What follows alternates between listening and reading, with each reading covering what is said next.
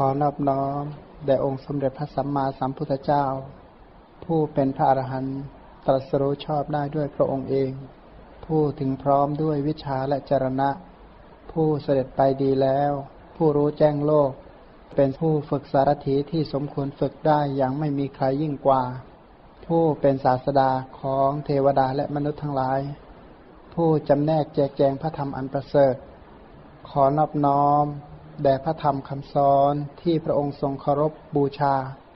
เป็นธรรมที่ผู้ศึกษาและปฏิบัติพึงปรากฏชัดได้ด้วยตัวเอง ขอนอบน้อมแด่หมู่พระอริยสงฆ์เจ้าทั้งหลาย ผู้ปฏิบัติเพื่อกำจัดราคะ ผู้ปฏิบัติเพื่อกำจัดโทสะผู้ปฏิบัติเพื่อกำจัดโมหะ ตรัสรู้อริยสัจธรรม ตามพระผู้มีพระภาคเจ้า ขอความเจริญในธรรมจงบังเกิดมีแก่บรรดาโยมทั้งหลาย ข้อความในจริยาปิฎกต่อจากครั้งที่แล้ว พูดถึงปัจจัยแห่งบารมี บารมีที่เราเรียกว่าพุทธการกะธรรม ธรรมที่ทำให้บุคคลบรรลุเป็นพระพุทธเจ้า มีทั้งสิบประการคือทานศีล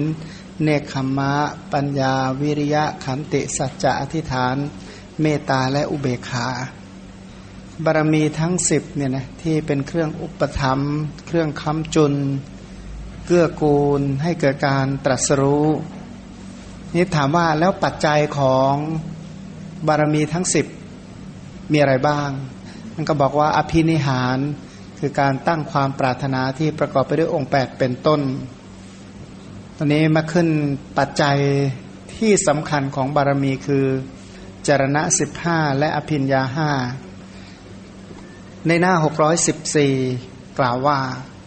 พึงทราบจรณธรรมนะนะธรรมเป็นเครื่องประพฤติ 15 ประการ และอภินยาห้าความรู้ยิ่ง 5 ประการนะนะเป็นธรรมที่เป็นบริวาร หรือเป็นเครื่องอุปการะเกื้อกูลให้เกิดการบำเพ็ญบารมี จรณะ 15 ประการมีอะไรบ้าง บอกว่า ศีลสังวรนะนะเป็นผู้มีศีลสำรวมด้วยความสำรวมในพระปาติโมกข์ ถึงพร้อมด้วยอาจาระและโคจร เห็นภัยในโทษแม้เพียงเล็กน้อย สมาทานศึกษาในศิกขาบททั้งหลาย ความสำรวมทางกายทางวาจาและทางใจ ความสำรวมเหล่านี้เป็นศีลสังวร ศีลสังวรก็เป็นตัวที่เกื้อกูลต่อการให้ทานเป็นต้น ต่อไปอินทรีย์สังวรเนี่ยนะความคุ้มครองทวารในอินทรีย์ทั้งหลาย ไม่ให้บาปอากุศลไหลเข้ามาในทวารหก เหมือนกับว่ารักษาแผลทั้งหกแผลไม่ให้ติดเชื้อฉะนั้นเนี่ยนะก็คือรักษาตาไม่ให้ดูรูปอันเป็นที่ตั้งแห่งอภิชาและโทมนัสให้เกิดบาปและอกุศล รักษาหู ไม่ให้ฟังเสียงที่ก่อให้เกิดบาปและอกุศล หรือว่าฟังอย่างไรใจจึงจะไม่เป็นบาปและเป็นอกุศล อันอินทรีย์สังวรในทวารทั้งหกไม่ว่าจะปิดตาหูจมูกลิ้นกายใจ ไม่ให้บาปไม่ให้อกุศลไหลเข้ามา เรียกว่าอินทรีย์สังวร ส่วนความรู้จักประมาณในการในโภชนะเนี่ยนะโภชเนมตันยุตา เรียกว่ารู้จักประมาณในการสแสวงหา รู้จักประมาณในการรับและรู้จักประมาณในการบริโภคว่าแค่ไหนจึงจะเหมาะสมจึงจะสมควร เรียกว่าโภชเนมตันยุตา ส่วนอย่างที่สี่เรียกว่าชาคริยานุโยก ชาคริยานุโยกก็คือการประกอบเนืองๆในความเป็นผู้ตื่น หรือพูดอีกในหนึ่งก็คือ มีความตื่นตัวในการปฏิบัติธรรมสูงมากเนี่ยนะมีความตื่นตัวไม่ใช่หลับไหล ไม่ใช่ทำแบบคนที่เรียกว่าหมดอะไรตายอยาก ไม่ใช่ทำแบบคนที่ไม่มีทางไปทำไปวันๆหนึ่ง ไม่ใช่แบบนั้น แต่ทำด้วยภาวะที่ตื่นตัว เรียกว่าชาคริยานุโย กนะฮะไอ้ความตื่นตัวนี้แหละที่ทำให้เกิดการปฏิบัติเจริญอย่างต่อเนื่อง ไม่ปล่อยวันเวลาให้ผ่านไปโดยเปล่าประโยชน์ เพราะเป็นผู้ตื่นตัวในการเจริญกุศลธรรมอยู่ตลอดเวลา ส่วนสัตธรรมอีกเจ็ดประการเนี่ยนะในจารณะสิบห้าก็มีสัตธรรมเจ็ดคือศรัทธาหิริโอตปะ พาหุสัจจะ วิริยะสติและปัญญา จนถึงปฐมฌานทุติยฌานตติยฌานจตุตฌานรวมทั้งหมด 15 ประการเรียกว่าจารณธรรม เครื่องประพฤติเครื่องดำเนินที่ทำให้บุคคลผู้ปฏิบัติสามารถตรัสรู้พระนิพพานได้ เพราะถือว่าเป็นปฏิปทาเป็นข้อปฏิบัติที่ยังลงสู่พระนิพพาน ธรรมะต่อไปถือว่าเป็นธรรมะที่เป็นตัวแวดล้อมว่าผู้นั้นมีจรณะสิบห้า อย่างเช่น สิ่งที่แวดล้อมศีล อินทรีย์สังวร โภชเนมตันยุตา ชาคริยานุโยกมีอะไรบ้าง ท่านบอกว่าทุดงสันเลขธรรมทำเป็นเครื่องขัดเกลาเนี่ยนะทุดงนั้นชื่อว่าเป็นสันเลขธรรมทำเป็นเครื่องขัดเกลาขัดเกลาในจีวร ขัดเกลาในอาหาร ขัดเกลาในเสนาสนะ และก็อิริยาบถในการเจริญความเพียรอันทุดง 13 ก็คือ ก็คือความสันโดษมักน้อยสันโดษในปัจจัยนั่นเองเนี่ยนะมักน้อยสันโดษเพราะทุดงบางอย่างเกี่ยวกับจีวร ทุดงบางอย่างเกี่ยวกับอาหาร ทุดงบางอย่างเกี่ยวกับที่อยู่อาศัย แล้วก็อิริยาบถทที่เกื้อกูลต่อการเจริญความเพียรฉะนั้นทุดงเหล่านี้ก็นับว่าเป็นสันเลกธรรม เป็นธรรมที่ขัดเกลา นผู้ที่มีความขัดเกลาอย่างนั้น จะมีความเป็นผู้มักน้อย เป็นผู้ที่สันโดษเป็นคนที่ไม่คลุกคลี อย่างที่ว่าใช้ผ้าชนิดที่จำกัด ถามว่าจะทำให้มาก ๆ ในเรื่องผ้าไหมก็ไม่ ถ้าหากว่าอาหารก็ฉันอย่างจำกัด ถามว่าต้องการอาหารมากองสะสมเอาไว้ไหม ถ้าหากว่าที่อยู่อาศัยก็โคนไม้ก็อยู่ได้ จะโมเดือดร้อนในเรื่องที่อยู่อาศัยเป็นต้นไหม ท่านก็เลยมักน้อยสันโดษท่านผู้ที่มักน้อยสันโดษอย่างนี้หาพวกยาก โดยธรรมชาติก็เลยเรียกว่าไม่คลุกคลีนะท่านถ้าอยู่ลักษณะที่เรียกมักน้อยเป็นต้นเนี่ยนะที่คนพานทั้งหลายไม่ชอบ ที่คนพานทั้งหลายไม่ชื่นชมอนุโมทนาและยินดี คุณธรรมเหล่านี้เป็นบริวารของศีล เป็นบริวารของศีลนะทั้งทุดงมักน้อยสันโดษไม่คลุกคลีเนี่ยเป็นสิ่งแวดล้อมทำให้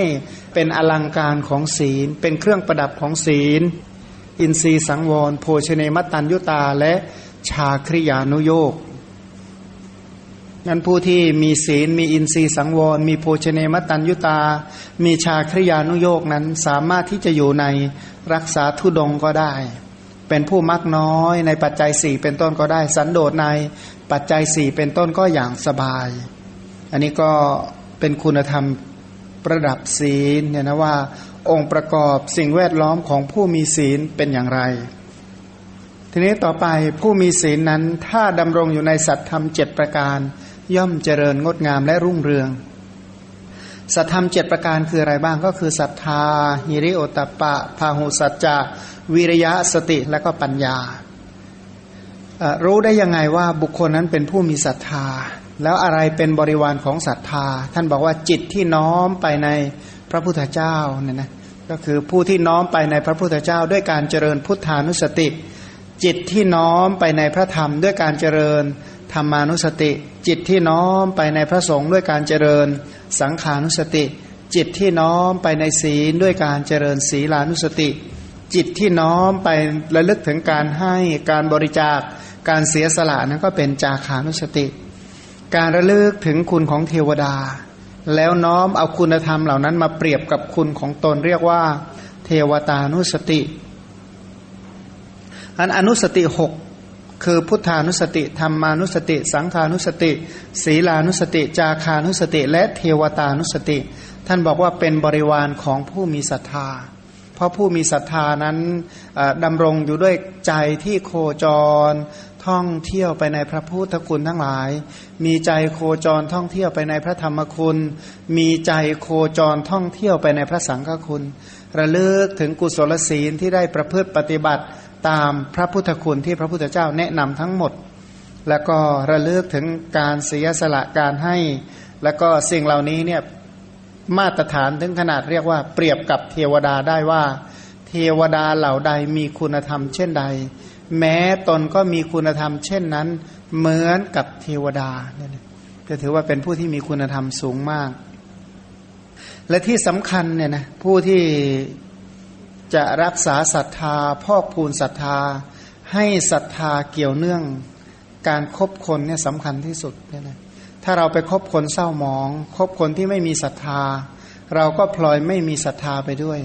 อย่างเราได้ยินได้ฟังคนที่ตำหนิพระพุทธเจ้า ปกติเราก็ศรัทธาน้อยอยู่แล้วเนี่ยนะพอฟังเขาตำหนิเข้าใจเราก็หม่นมองทุกครั้งไป ทั้งๆทที่พระพุทธเจ้าก็บอกว่าชนเราอื่นจะกล่าวติเราติพระธรรม ติพระสงฆ์เธอไม่ควรจะยังความโทมนัสขัดเคืองให้เกิดขึ้นในชนเหล่านั้น เป็นต้น ซึ่งพระองค์ก็สอนเอาไว้ก็จริง แต่ว่าเมื่อเกี่ยวข้องกับคนแบบนั้นบ่อยๆ จิตใจของเราก็ไม่ดี เมื่อเราเกี่ยวข้องกับคนที่ไม่เลื่อมใสในพระพุทธเจ้า ในพระพุทธคุณเป็นต้น ผู้ที่ไม่เลื่อมใสในพระธรรมคุณ ผู้ที่ไม่เลื่อมใสในพระสังฆคุณ ผู้ที่ไม่เลื่อมใสในศีล ผู้ไม่เลื่อมใสในการให้ เมื่อใดที่เข้าไปเกี่ยวข้องกับบุคคลเหล่านั้นเมื่อไหร่ใจเราก็ป่วยทุกทีว่างั้นเนี่ยเพราะว่าคนเศร้ามองนี่มันก็เป็นโรคชนิดหนึ่งเหมือนกัน ที่เป็นโรคระบาดโรคติดเชื้อทำให้คนที่มีศีล หรือทำให้บุคคลที่มีศรัทธานั้น มีศรัทธาลดน้อยลงไปเนี่ยนะ มันจะเจริญกุศลธรรมใด ๆ บุคคลผู้เศร้ามองทั้งหลายก็จะคอยขัดคอยขวาง ขวางไม่ว่าก็พูดเป็นแบบพูดให้เกิดตะปูตรึงใจพูดให้เป็นฝีในใจอยู่เรื่อยอันคำพูดของคนที่ไม่มีศรัทธานั้นทำให้เดือดร้อนบ่อยๆทำให้ไม่เจริญงอกงามในกุศลธรรม นั่นก็ถือว่าเป็นมงคลนะที่หลีกเว้นไม่เกี่ยวข้องในบุคคลผู้เศร้ามองเนี่ยนะ เพราะว่าคนที่เศร้ามองเนี่ยสร้างฝีในใจให้เกิดบ่อยๆ กลัดน้องออกมาบ่อยๆ ทะลักออกมาทางกายและวาจา โดยเฉพาะยุคนี้สมัยนี้ ใครที่จะเจริญศรัทธานี่ก็ต้องถ้าเลือกคนคบไม่เป็นนี่ก็น่าสงสารมากนะกระโผลกกระเพลกเต็มทีงอนงอนแง่นแง่นเนี่ยนะลมปากโน้นเป่ามาพ่วงก็ โอ้ยหายสูญหายหมดนะยิ่งกับคาถาแบบเป่าพิษเป่าอะไรอีกนะ บางภาคนี่ก็มีเวทมนต์เป่ายาพิษ เป่าพวกพิษงูแมลงป่องก็เป่าถ้ามันเป่าถูกเนี่ยนะแป๊บเดียวมันก็หายแล้ว อันนี้เป่าถ้าเราหมดศรัทธาเลยไงเนี่ยคนที่เศร้ามองคนที่ไม่เลื่อมใสในพระรัตนตรัยเนี่ย จึงเป็นคนที่ท่านบอกว่าให้หลีกให้เว้น ให้ห่างได้เป็นห่าง นานๆเจอกันทีก็ไม่เสียหายอะไรเท่าไหร่เนี่ยนะจริงอยู่ว่าเขาอาจจะช่วยประโยชน์ในโลกนี้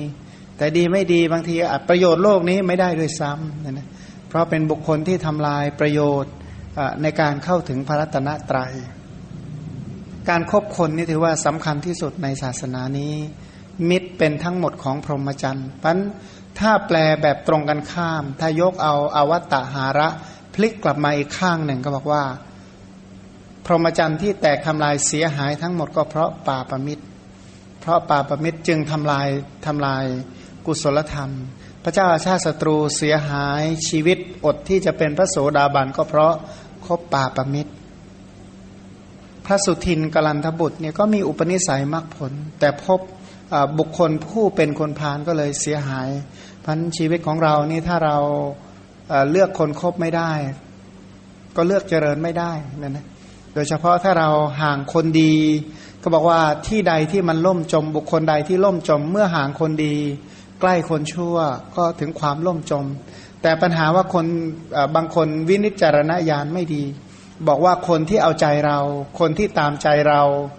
เรียกว่าคนดีในความคิดของเรา เพราะว่าเหตุผลเพราะเขาตามใจเราพันบางทีนี้เราต้องวินิจฉัยให้ดีๆว่า ลักษณะของคนเศร้ามองนี่เป็นอย่างไรพันลักษณะสูตรนี้ต้องให้แม่นๆเลยนะภาลลักษณะเป็นอย่างไร บัณฑิตลักษณะเป็นอย่างไร ต่อไปการคบหาบุคคลผู้น่าเลื่อมใส บุคคลผู้น่าเลื่อมใส การคบหาบุคคลผู้มีศรัทธาในพระรัตนตรยัยคบหาผู้ที่มีศรัทธามั่นคงในพระพุทธเจ้า คบหาบุคคลผู้มีความมั่นคงในพระธรรมในพระสงฆ์ผู้ที่รักษาศีลอย่างมั่นคงยินมีใจยินดีในการเสียสละเมื่อเราครบคนเหล่านี้ จิตใจของเราก็จะอ่อนโยนศรัทธาที่ยังไม่แก่กล้าก็จะ แก่กล้ายิ่งยิ่งขึ้นไปศรัทธาที่แก่กล้าอยู่แล้วก็จะเจริญงอกงามไพ่บูรยิ่งยิ่งขึ้น และที่สำคัญเราต้องทรงจำพระสูตร อันเป็นที่ตั้งแห่งความเลื่อมใส โดยปกติเราเลื่อมใสสูตรไหน สูตรที่เราฟังแล้วสบายใจสูตรที่ฟังแล้ว มีความสุขสูตรที่ฟังแล้ว กุศลเจริญเนี่ยนะพยายามระลึกถึงพระสูตรเหล่านั้นให้บ่อยให้มากเนี่ยนะทบทวนถึงพระสูตรเหล่านั้นที่พระพุทธเจ้าสอน มันจะต้องมีสูตรซากสูตรสองสูตรเขาได้ ที่เราฟังแล้วเราเลื่อมใสเนี่ยนะที่เราเลื่อมใสจิตใจที่คุณมัว ไม่สบายใจใจไม่ผ่องใสก็จะได้ระลึกถึง เช่น สัมปสาธนิยสูตร รัตนสูตรเป็นต้นเนี่ยนะทัชกสูตรเป็นต้นสูตรเหล่านี้ก็ควรที่จะกำหนดจดจำเพื่อที่ศรัทธาจะได้มั่นคงยิ่งยิ่งขึ้นไป หรือว่าปาสาธิกะสูตรเนี่ยนะ ปาสาธิกะสูตรก็สูตรที่เป็นที่ตั้งแห่งความเลื่อมใสเหมือนกันนั้นอันนี้ก็ถือว่าเป็นบริวารของผู้มีศรัทธา ลักษณะของผู้มีศรัทธาคือคนที่เจริญอนุสติหกเว้นคนเศร้ามอง คบหาสมาคม ใกล้ชิดคนที่น่าเลื่อมใส พิจารณาพระสูตรอันเป็นที่ตั้งแห่งความเลื่อมใส เราก็รู้ได้เลยว่านี้เป็นบริวารของผู้มีศรัทธา และชีวิตที่เป็นจริงของเราทั้งหลายมีศรัทธาอย่างนี้ไหมก็ดู พระโพธิสัตว์ที่ท่านบำเพ็ญบารมีจนถึงได้เป็นพระสัมมาสัมพุทธเจ้า ก็เนื่องว่าท่านเป็นผู้มีศรัทธา เป็นผู้มีศรัทธาปล่อยใจ เรียกว่าปล่อยใจหรือน้อมใจ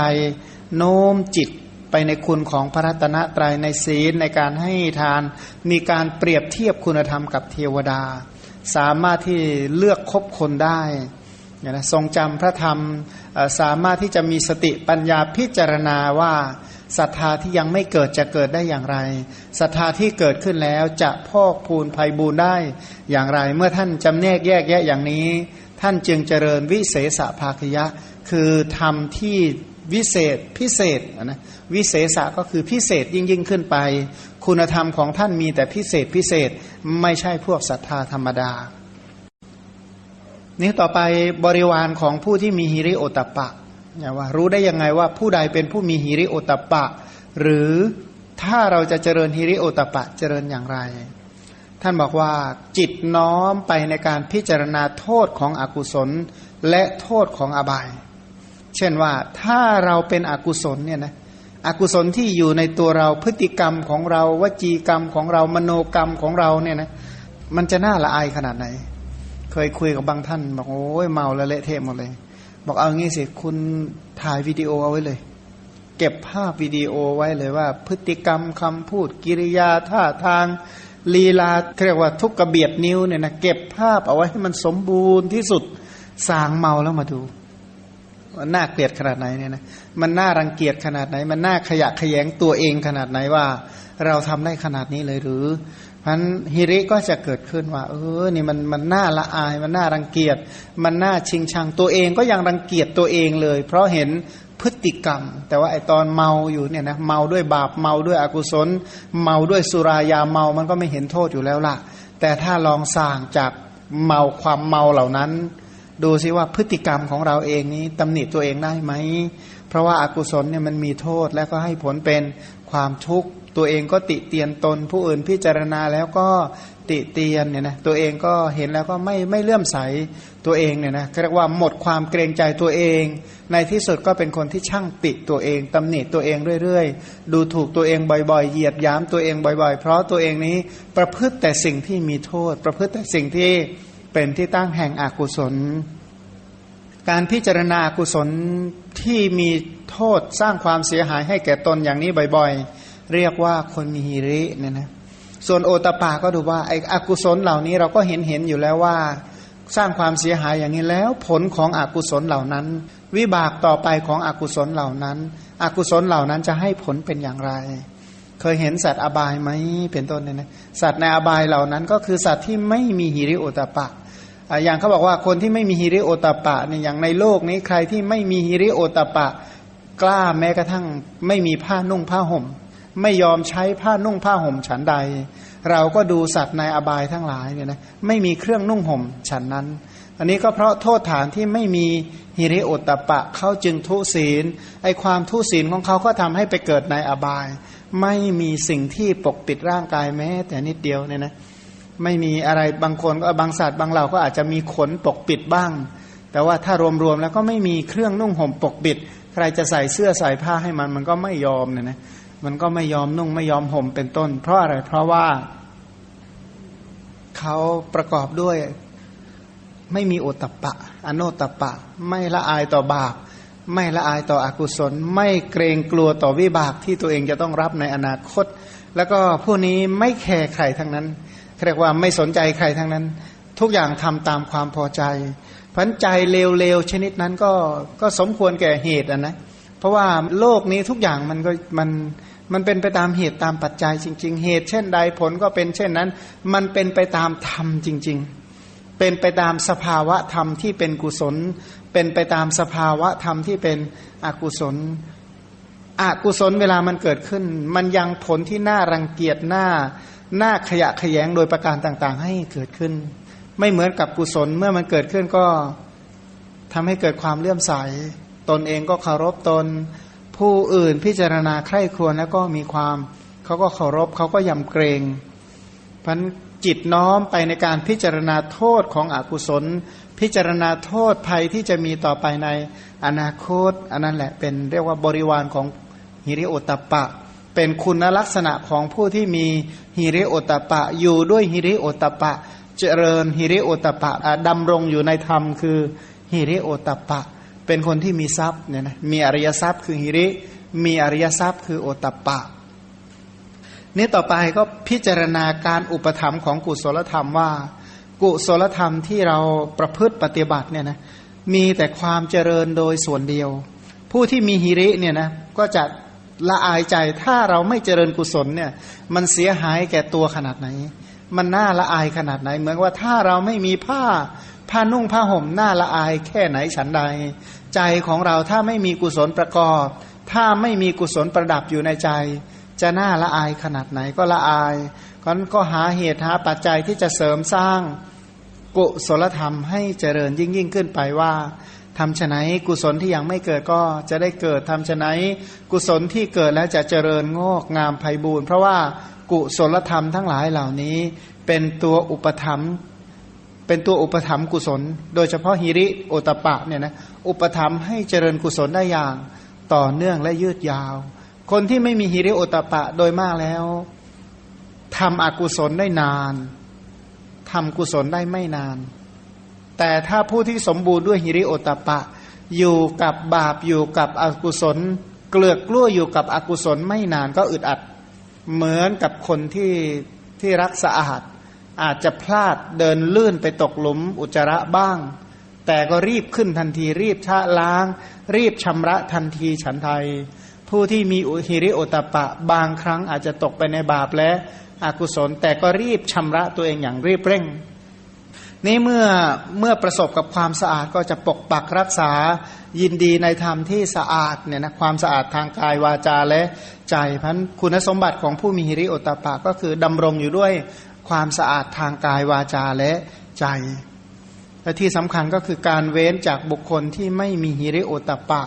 คนที่ไม่มีฮิริโอตปะ คือคือรียกว่างคนที่ไม่พิจารณาดีชั่วไม่เกรงใจใครทั้งนั้นเป็นคนที่เรียกว่าเอาแต่ใจที่เป็นอกุศลของตัวเอง เอาแต่มานะของตัวเอง เอาแต่ความเศร้าหมองของตัวเองเป็นที่ตั้งเนี่ยนะแล้วก็ไม่มีความเคารพในพระศาสดา เป็นผู้ที่ไม่มีความเคารพในพระรัตนตรัยเป็นต้น บุคคลเหล่านั้นเนี่ยนะถ้าเราจะเจริญฮิริโอตปะ เว้นได้ต้องเว้น ถามว่าเว้นเหมือนเว้นอะไร เหมือนเราเห็นอสรพิษอาจจะดูน่ารักบ้าง เพราะลวดลายของอสรพิษมันดูวิจิต ดูน่ารักดี แต่ว่าก็เป็นสิ่งที่มีพิษ เป็นสิ่งที่มีพิษ เป็นสิ่งที่น่ากลัว ฉันใดคนที่ไม่มีฮิริโอตปะ ก็เป็นคนที่น่ากลัวฉันนั้น เป็นคนที่ปอกโลกจนเราหมดอริยทรัพย์ จนอริยทรัพย์คือกุศลธรรมไม่เหลือเลยมันคนประเภทนี้ห่างได้ห่างเธอเนี่ยนะอย่าไปเกรงใจคนอื่น จนไม่กล้าไปสุขติ เกรงใจคนอื่นจนต้องตกนรก เกรงใจคนอื่น หรือเกรงใจใครกันแน่ เกรงใจสัตว์ในอบาย หรือเกรงใจพระอรหันต์เนี่ยบางทีเนี่ยเราเราเราบอกโอ้ยเป็นคนช่างเกรงใจขี้เกรงใจ แต่ไม่รู้ว่าเกรงใจใครกันแน่ ทำท่าเกรงใจไปทุกเรื่องไปหมดเลย บอกเมื่อใดเนาะที่ว่าเกรงใจบุคคลที่ควรเกรงใจไม่เกรงใจคนที่ไม่ควรเกรงใจเนี่ยนะพราะถ้าเราจะเกรงใจก็เกรงใจพระอริยเจ้าทั้งหลาย เกรงใจพระศาสดาเกรงใจต่อผู้มีพระคุณต่อเรา แต่ว่าคนผ่านทั้งหลายเราไม่มีอะไรต้องเกรงใจ เพราะเพราะทางใครก็ควรจะทางใครเราก็ต้องหลีกเว้นจากคนที่ไม่มีฮิริโอตปะคนที่ไม่รู้ดีรู้ชั่ว เพราะถ้าหากว่าเราเกี่ยวข้องกับเขาหมดตัวแน่คำว่าหมดตัวคือหมดใจที่เป็นบุญแน่ เหลือแต่ใจที่เป็นบาปเหลือแต่จิตใจที่เศร้าหมอง หรือว่าเราสาบแช่งตัวเองเรียบร้อยแล้ว ถ้าเป็นคนที่สาบแช่งตัวเองแล้วก็ตามอัธยาศัยก็แล้วกัน ตามอัธยาศัยเร็วๆก็แล้วกัน แต่ว่าถ้าเป็นอย่างนี้ไม่ดีมันเราก็ต้องศึกษาคนที่เราจะคบให้ดี ๆ เลยพันความเจริญในพระศาสนา ความเสื่อม จากพระศาสนาการครบคนทั้งหมดเลย พระองค์บอกว่ากัลยาณมิตรเป็นทั้งหมดของพรหมจรรย์มันปาประมิตรเป็นความชิบหายทั้งหมดของพรหมจรรย์ พระเทวทัตที่ล่มจมล่มสลาย เพราะคบปาประมิตรภาษาริบุตรที่เจริญงอกงามก็เพราะภาษาริบุตรคบกัลยาณมิตรพราะมิตรทั้งหลายเนี่ยนะมันเป็นตัวประกาศว่าที่สุดของเราอยู่ที่ไหน คนที่เราเกี่ยวข้องด้วยเนี่ยเป็นตัววัดผลเลยว่า อนาคตเราจะไกลแค่ไหนก็อยู่ที่คนที่เรา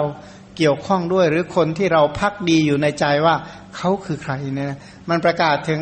ทางดำเนินของชีวิตของเรา มันก็ต้องเว้นบุคคลที่ไม่มีฮิริโอตปะ แล้วก็คบหาสมาคมเกี่ยวข้องกับผู้ที่มีฮิริโอตปะพันผู้ที่มีฮิริโอตปะ เรียกว่าผู้มีสัตธรรม ผู้ที่มีสัตธรรมอย่างนี้เรียกว่าสัตบุรุษ การครบเห็นสัตบุรุษแม้แต่ครั้งเดียวก็ยังประโยชน์ให้สำเร็จ จะกล่าวไปยายถึงคบกันบ่อยๆ นั่งใกล้เงี่ยโสดลงฟัง ทรงจำคำสอนของท่านเหล่านั้น ผู้เป็นสัตว์บุรุษ บุคคลนั้นก็จะเจริญงอกงามโดยส่วนเดียว อันนี้ก็เป็นเครื่องสังเกตอย่างหนึ่งที่เป็นบริวารของฮิริโอตปะคือเห็นโทษของอกุศลเห็นภายใน อบายเห็นอุปการะคุณของกุศลเว้นจากคนที่ไม่มีฮิริโอตปะเกี่ยวข้องคบหาสมาคมกับคนที่มีฮิริโอตปะ อย่างเราทั้งหลายเราจะสังเกตดูความเจริญหรือความเสื่อมของเราเนี่ยนะเราสังเกตจากอะไร บอกสังเกตจากคนที่เราคิดถึงนะว่าเขาเป็นสัตว์บุรุษหรือเป็นอสัตว์บุรุษเขาเป็นคนมีฮิริโอตปะ หรือไม่มีฮิริโอตปะ คนที่เราคิดถึงคนที่เราพูดถึงคนที่เรามีพฤติกรรมร่วมกันกับคนเหล่านั้น คือคนเช่นใดตัวนั้นคือประกาศอนาคตของเราว่าควรจะเป็นเช่นใดเหมือนกับคนที่เป็นอกุศล ก็ประกาศเลยว่าอนาคตทุกแน่ ถ้าคนที่ทำกุศล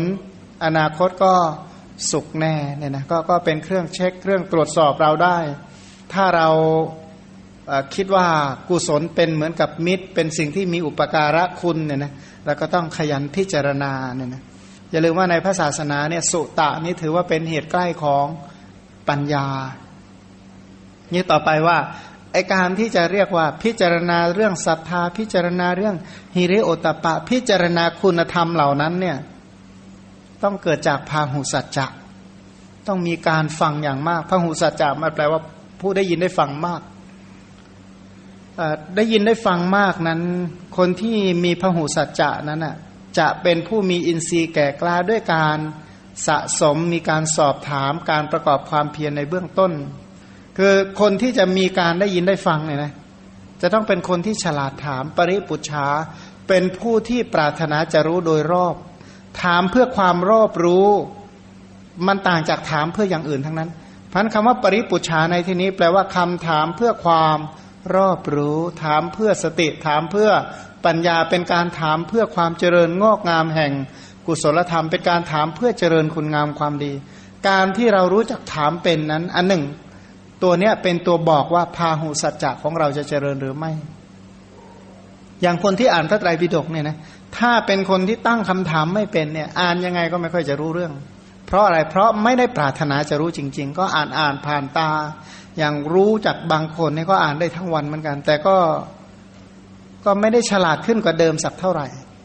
ถามว่าเป็นอย่างนั้นเพราะอะไร เพราะว่าไอ้ความใฝ่รู้ความปรารถนาจะรู้โดยรอบไม่มีอยู่จริง เพียงแต่ว่าแบบคล้ายๆว่าอ่าน เป็นกลุ่มทัพพี แช่อยู่ในน้ำแกงทั้งวันก็ไม่ได้รู้รสแกงอะไรก็บางคนก็เหมือนกันลักษณะนั้น หาความเจริญงอกงามในคำสอนยาก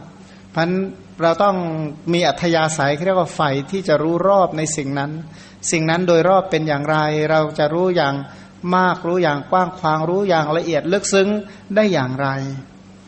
แล้วก็ที่สำคัญเนี่ยนะเมื่อเราเข้าใจแล้ว คุณค่าของคำสอนอยู่ที่การปฏิบัติ ราคาของคำสอนอยู่ที่การปฏิบัติ ถ้าเราไม่มีการปฏิบัติตามที่เราเข้าใจแล้ว ก็เรียกว่าเป็นคนที่น่าตำหนิมากกว่าที่จะเรียกชื่นชมว่าเป็นพหูสูตรเนี่ยนะพันการประกอบความเพียรในเบื้องต้นก็คือปุพพะประโยคะ การเจริญการอบรมการสั่งสมบุญกุศลตามที่ศึกษามามีการปฏิบัติละสิ่งที่ควรละ เว้นสิ่งที่ควรเว้นเจริญ สิ่งที่ควรเจริญได้ อันนั้นก็ถือว่าเป็นเครื่องประดับของพาหุสัจจะสมควรที่เรียกว่าเป็นอลังการของพหูสูตรว่างั้นเถอะอลังการของพหูสูตรก็คือเว้นจากความชั่ว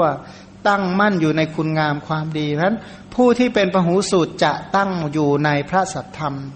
ผู้ที่เป็นพหูสูตรจะตั้งมั่นอยู่ในศรัทธา ผู้ที่เป็นพหูสูตรจะตั้งมั่นอยู่ในหิริ ผู้ที่เป็นพหูสูตรจะตั้งมั่นอยู่ในโอตัปปะ ผู้ที่เป็นพหูสูตรจะตั้งมั่นอยู่ในวิริยะ ตั้งมั่นอยู่ในสติและ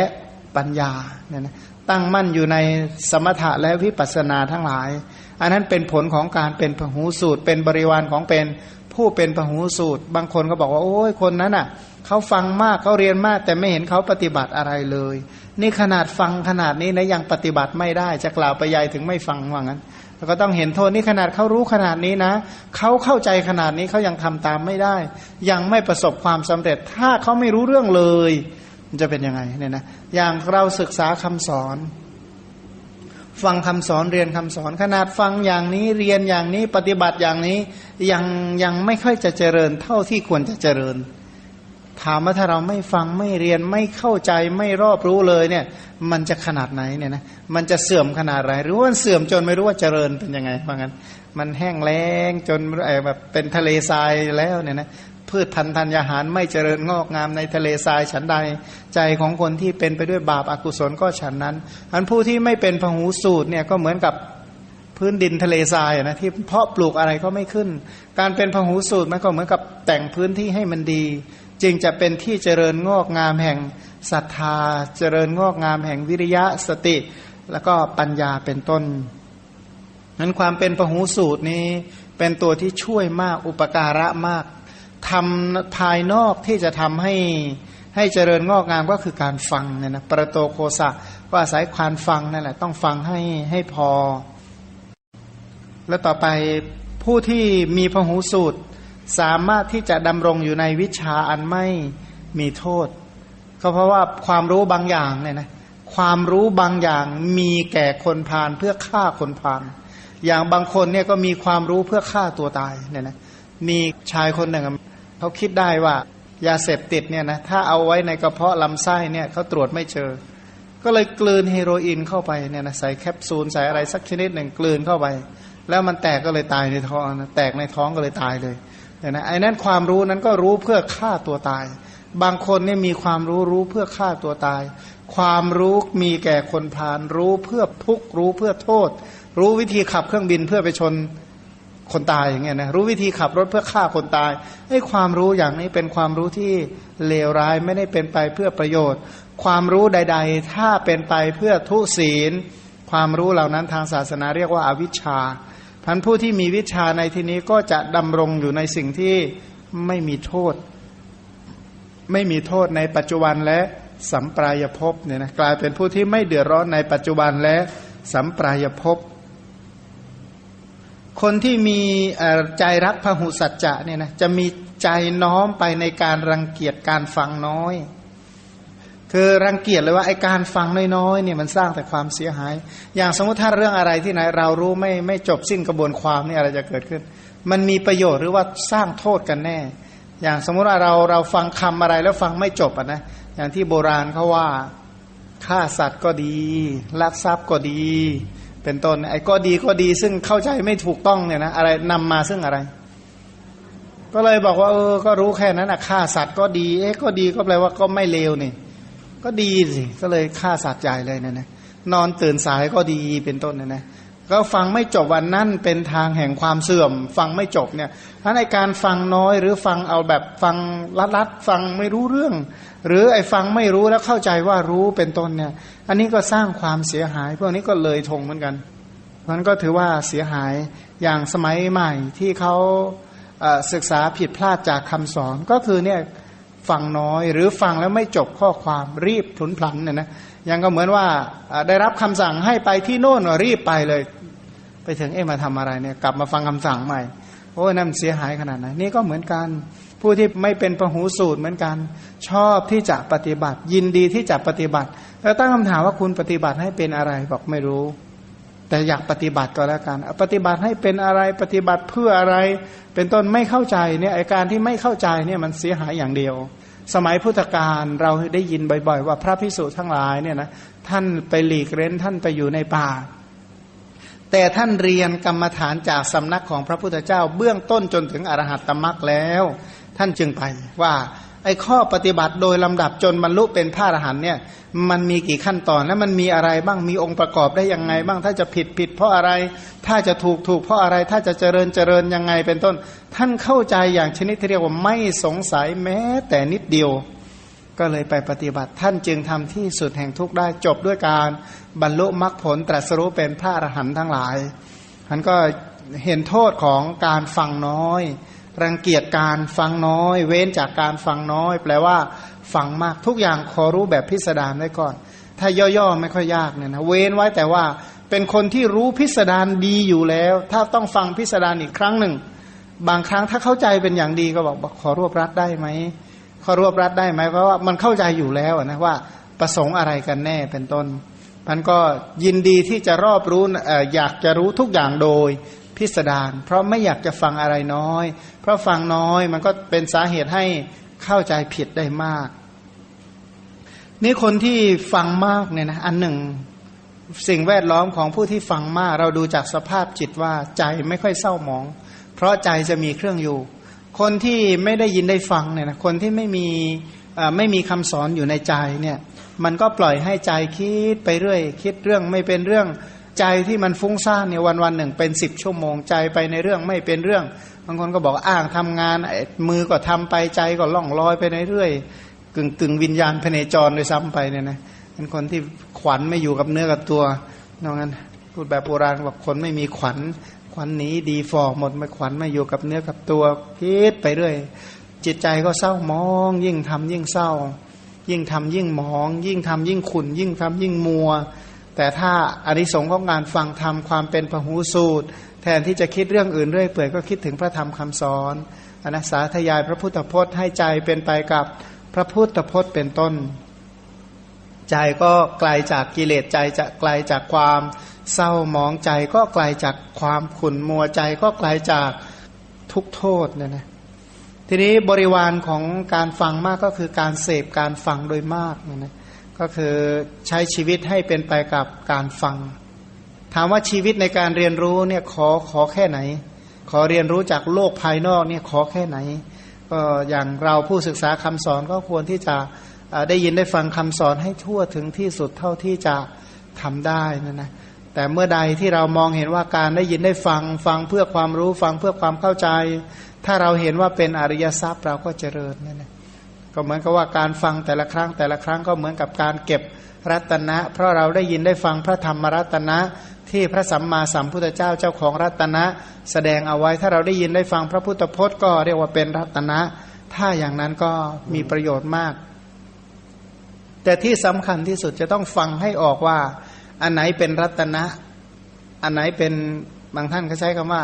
ต้องแยกข้าวสารกับขี้หนูให้ออกอะนะ ถ้าแยกข้าวสารกับขี้หนูไม่ออกเนี่ยไม่รู้จะไปหุงอะไรก็ไม่ทราบเนี่ยนะหุงมามันจะเป็นข้าวผสมขี้หนูเหมือนกันนะฉันใดผู้ที่ฟังธรรมถ้าหากว่าแยกข้อมูลไม่ได้ แยกข้อมูลไม่เป็นไม่มีเครื่องแยกไม่มีเครื่องคัดข้อมูลลำบากแน่เนี่ยนะเพราะว่าไม่รู้ผิดกับถูกถูกกับผิดมันผสมมันปนมันเปมันยุ่งไปหมดเลยเนี่ยนะจนไม่กล้ามามาเช็คตรวจสอบความรู้ความเข้าใจของตัวเอง เพราะมันยุ่งเหยิงเหลือเกินเนี่ยนะ ไม่รู้ว่าอันไหนเป็นคำสอนแท้ อันไหนเป็นธรรมังสารนังคัจฉามิ อันไหนเป็นคำของพระพุทธเจ้า อันไหนเป็นคำของพระเทวทัตที่เสี่ยมสอนเป็นต้นก็แยกคำของบัณฑิต กับแยกคำของอสัตบุรุษไม่เป็น แยกดีแยกชั่วไม่เป็นนี่แหมมันก็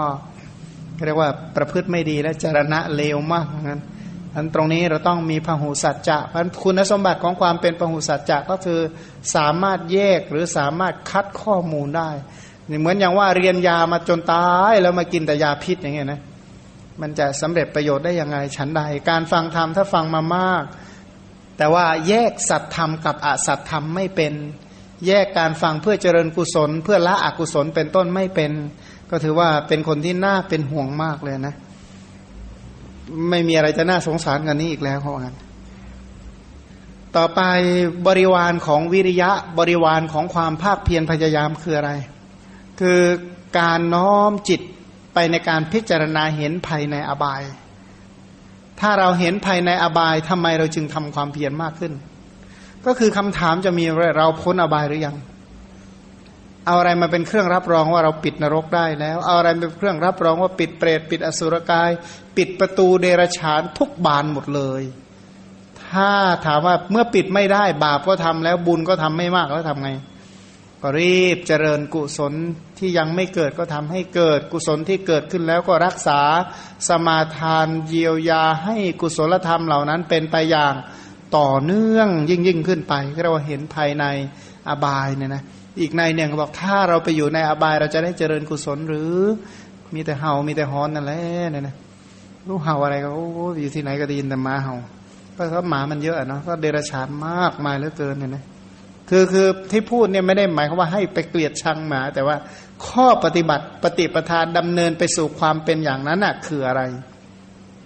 เดรัจฉานเราอื่นไม่ใช่น้อยก็เหมือนกันเนี่ยนะเราก็จะได้หลีกออกจากอากุศลมาเจริญกุศล และทีนี้เจริญกุศลก็ไม่ใช่เจริญนิดๆหน่อยๆก็เลยพอแล้วเนี่ยนะจะบอกว่าฉันเจริญแล้วทานฉันก็ให้แล้ว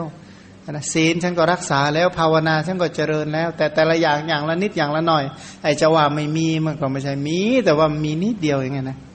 มันมีนิดเดียวก็ถือว่าอันตรายสูงถามว่าถามว่าถ้ามีนิดเดียวมีบุญหน่อยเดียว ถ้าใช้บุญหมดแล้วอะไรเกิดนะแล้วสิ่งที่ไม่ใช่บุญไปเก็บไว้ไหนคะนี่พันบาปที่ทำไว้ไปเก็บไว้ไหนบางคนก็บอกโอ้ยเนี่ยเขาเลิกละทำบาปมานานแล้วเอาเลิกก็เลิกเสร็จแล้วบาปที่ทำไว้ไปเก็บไว้ไหนล่ะ ก็เหมือนกับ ล้อเกวียนที่หมุนไปตามรอยเท้าโค เพียงแต่ว่ามันไม่ได้ปัจจัยเท่านั้นเองบางคนอาจจะบุญอุปธรรมค้ำจุนอยู่บาปเหล่านั้นก็ยังไม่ได้ปัจจัย ถ้าอย่างใครที่มีศัตรูเยอะแล้วมีมิตรน้อยๆเนี่ยมีคนดูแลคุ้มครองน้อยๆเนี่ย แปลว่าอะไรก็แปลว่าอันตรายสูงมากฉันใดคนที่มีผู้ที่ดูแลมากแล้วศัตรูน้อย โดยรวมก็ถือว่าเป็นคนที่ปลอดภัย บาปทั้งหลายก็มองเห็นว่าเป็นศัตรู ตามเล่นงานโดยประการต่างๆ บุญทั้งหลายก็เหมือนกับญาติ เหมือนกับมิตร คนที่หวังดีคนที่ปรารถนาดีที่แท้จริงอะนะมันก็เห็นเลยว่า ถ้าเราเจริญไว้น้อยๆเนี่ยเดือดร้อนเนี่ยนะถ้าเรามีมิตรน้อยศัตรูมาก อายุสั้นแน่เป็นต้น หรืออีกอย่างหนึ่งเนี่ยนะการเจริญความเพียรนนั้นเป็นทางดำเนินของพระอริยเจ้าทั้งหลาย เป็นทางดำเนินของพระพุทธสาวกทั้งหลาย เป็นทางดำเนินของพระปัจเจกพระพุทธเจ้าทั้งหลาย การเจริญความเพียรนนั้นเป็นทางดำเนินของพระตถาคตอรหันตสัมมาสัมพุทธเจ้า อย่างผู้ที่ปรารถนาเป็นพระพุทธเจ้าเนี่ยนะถ้าไม่เพียรอย่างแท้จริงจะตรัสรู้ได้หรือ แล้วก็การพิจารณาถึงการบูชาธรรมะ ก็เป็นการบูชากุศลธรรม โดยเฉพาะบูชาสัพพัญยุตยานเป็นต้น บูชาคุณธรรมที่เป็นพระพุทธเจ้า บูชาด้วยกุศลธรรมเล็ก ๆ น้อยๆพอไหม คู่ควรไหม กุศลนิดๆหน่อยๆเล็ก ๆ น้อยๆคู่ควรไหมที่จะตรัสรู้เป็นพระพุทธเจ้าเป็นต้นมันก็เลยพิจารณาว่า การที่เราจะบูชาสัมมาสัมโพธิญาณอันเลิศประเสริฐสูงสุดในโลก พร้อมทั้งเทวโลกเป็นต้นเนี่ยนะไม่มีอะไรจะยิ่งกว่านี้อีกแล้ว นั้นควรจะเจริญควรจะปฏิบัติบูชาขนาดไหน จึงจะสมควรแก่โลกุตระธรรมมรรคผลเหล่านั้น ต่อไปก็การพิจารณาถึงการบรรเทาถีนมิทะวา ถ้าเราเพียรน้อยๆเนี่ยนะความตื่นตัวไม่มีขาดความเพียรแปลความเพียรย่อหย่อนอะไรตามมา ทีนมิทะก็เข้ามา ทีนมิทะแปลว่าความท้อแท้ความท้อต่อย ความเสื่องแล้วก็ซึมเป็นโรคเหมือนกับซึมเศร้านะเป็นโรคซึมเศร้า เป็นโรคเงาไงเป็นโรคหมดเรี่ยวหมดแรงหมดเรียกว่าโรคหมดกำลังใจเขาว่างั้น โรคหมดพลังทางใจเราพวกทีนมิทะมันเข้าแทรกแล้วนะมองทุกอย่างเป็นปัญหาไปหมดมองทุกอย่างเป็นอุปสรรคไปหมดมันอุ้ยสรุปว่าท้อดีกว่านั่นแหละก็คือว่าทีนามิท่านี่มันตัวร้ายมากในการเจริญกุศลเนี่ยนะ เรียกว่าหดหูบางทีมันก็ลักษณะหดหูเหมือนกันนะสำนวนว่าคนไม่มีกระจิตกระใจว่างั้นเถอะไม่มีกระจิตกระใจที่จะเจริญกุศล อันนั้นก็เป็นลักษณะอันหนึ่งของทีนมิทะเรียกว่าไม่ไม่มีกระจิตกระใจมันแบบซึมซึมเซ่อเซ่ออะไรอย่างเงี้ยลักษณะนั้นแหละลักษณะของทีนมิทะก็รู้ว่าอกุศลมันมีโทษ แต่ก็ขอแช่อยู่กับอกุศลต่อไป ลักษณะนั้นแหละเป็นทีนมิทะ ใช้แบบไร้ปัญญาหนึ่งอะส่วนหนึ่งเนี่ยทีนมิทะด้วยนะ คือเรียกว่ามันไม่ไปเลยนะจิตไม่โอนไปตามกุศลธรรมเลย ไม่โอนไปหาพุทธคุณ ไม่โอนไปหาธรรมคุณ สังฆคุณ มันเฉยเฉยอยู่งั้นแหละเรียกว่าชวนซ้ายก็แล้วชวนขวาก็แล้วก็ใช้อยู่นั่นแหละ นั่นแหละเรียกถีนมิทะ เพราะขาดความเพียรเนี่ยนะท่านพิจารณาทำยังไงที่จะบรรเทาความเพียรแล้วเขาบอกว่าถ้าจะเจริญวิริยะ ท่านบอกว่า เว้นคนเกียจคร้านเนี่ยมันดีที่สุดเนี่ยนะห่างๆหน่อยดี เพราะว่าคบคนเช่นใดก็จะเป็นคนเช่นนั้นเนี่ยนะบอกคนที่น่ากลัวที่สุดในการเจริญกุศลธรรมก็คือคนที่ไม่มีกระจิตกระใจที่จะเจริญกุศล นั่งอยู่ตรงไหนเนี่ยนะใจก็เหมือนกันนั่งแช่อยู่ตรงนั้นด้วย ไม่มีอะไรเจริญงอกเงยแม้ แต่นิดเดียวเนี่ย คนเหล่านี้ท่านบอกว่าให้เว้นให้ห่าง เพราะว่าถ้าเกี่ยวข้องกับคนชนิดนี้เนี่ยนะเมื่อไรเมื่อไรมันก็เหมือนกับต้นไม้ถูกบอนไซเนี่ยนะก็เหมือนกับแบบมันเฉาไปทุกวันทุกวันทุกวันบัวแรงน้ำทั้งหลายเนี่ยนะมีแต่เหี่ยวมีแต่เฉาก็หลีกหลีกห่างๆออกไกลๆหน่อย จะเจริญเข้างั้น แล้วก็คบบุคคลผู้ปรารบความเพียรทั้งกายและจิต คบหาสมาคมคนที่มีความตื่นตัว ถ้าเรารู้ว่าเรานี่ไม่มีความตื่นตัวอะไรในการเจริญกุศลธรรม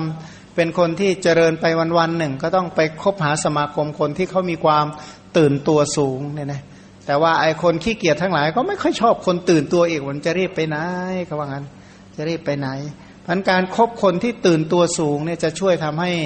ความเพียรของเรานี่แก่กล้ายิ่งยิ่งขึ้นไปเนี่ยนะถ้าเรายิ่งรู้เหมือนกับว่ายิ่งรู้ว่าเราเนี่ยเป็นไฟแรงต่ำเนี่ยนะเราก็ต้องคบคนพวกที่มีไฟแรงสูงเขาว่างั้น แต่ถ้ามีพลังใจต่ำๆก็ต้องคบกับคนที่มีกำลังใจสูงสูงเราเป็นคนท้อๆแท้ๆอยู่แล้วเนี่ยก็ไปเกี่ยวข้องกับคนที่ก็มีความบากบัน่นมองทุกอย่างไม่เป็นปัญหามองทุกอย่างไม่เป็นอุปสรรค มองทุกอย่างแก้ปัญหาได้หมดเนี่ยนะเป็นคนที่จิตใจกว้างใหญ่ไพศาลพร้อมที่จะต่อสู้ฝ่าฟันกับปัญหาอุปสรรคทุกชนิด ในการปกปักรักษากุศลธรรมต่อไป ถ้าอย่างนั้นก็บุคคลนั้นก็เจริญ และที่สำคัญก็พิจารณาสัมมาประธานสี่ให้บ่อยๆ พิจารณาสังวรประธานปหานประธาน ภาวนาประธาน อนุรักษณาประธาน พิจารณาว่าทำยังไงกุศลจะเจริญยิ่งยิ่งขึ้นไป ยิ่งยิ่งขึ้นไปทำยังไงจะล่าอากุศลให้มันยิ่งยิ่งขึ้นไปเนี่ยนะอกุศลที่มันเคยมีทำยังไงกำจัดให้ได้ที่สุดถ้าเรากำจัดไม่ได้เนี่ยนะอย่างหลายๆคนเนี่ยบอกโอ้ทำไมกุศลไม่ค่อยเจริญเลย มันไม่ใช่ไม่เจริญวันนี้ เมื่อก่อนมันก็ไม่เจริญเหมือนวันนี้นี่แหละเนี่ยนะบอกเมื่อก่อนมันก็เป็นอย่างนี้แหละ มันก็ถือว่าภาวะปกติเขาว่าภาวะปกติของผู้ที่ไม่เจริญกุศลเพันเราจะต้องมีความตื่นตัวสมาทานในการประพฤติกุศลให้มาก ๆ ต่อไป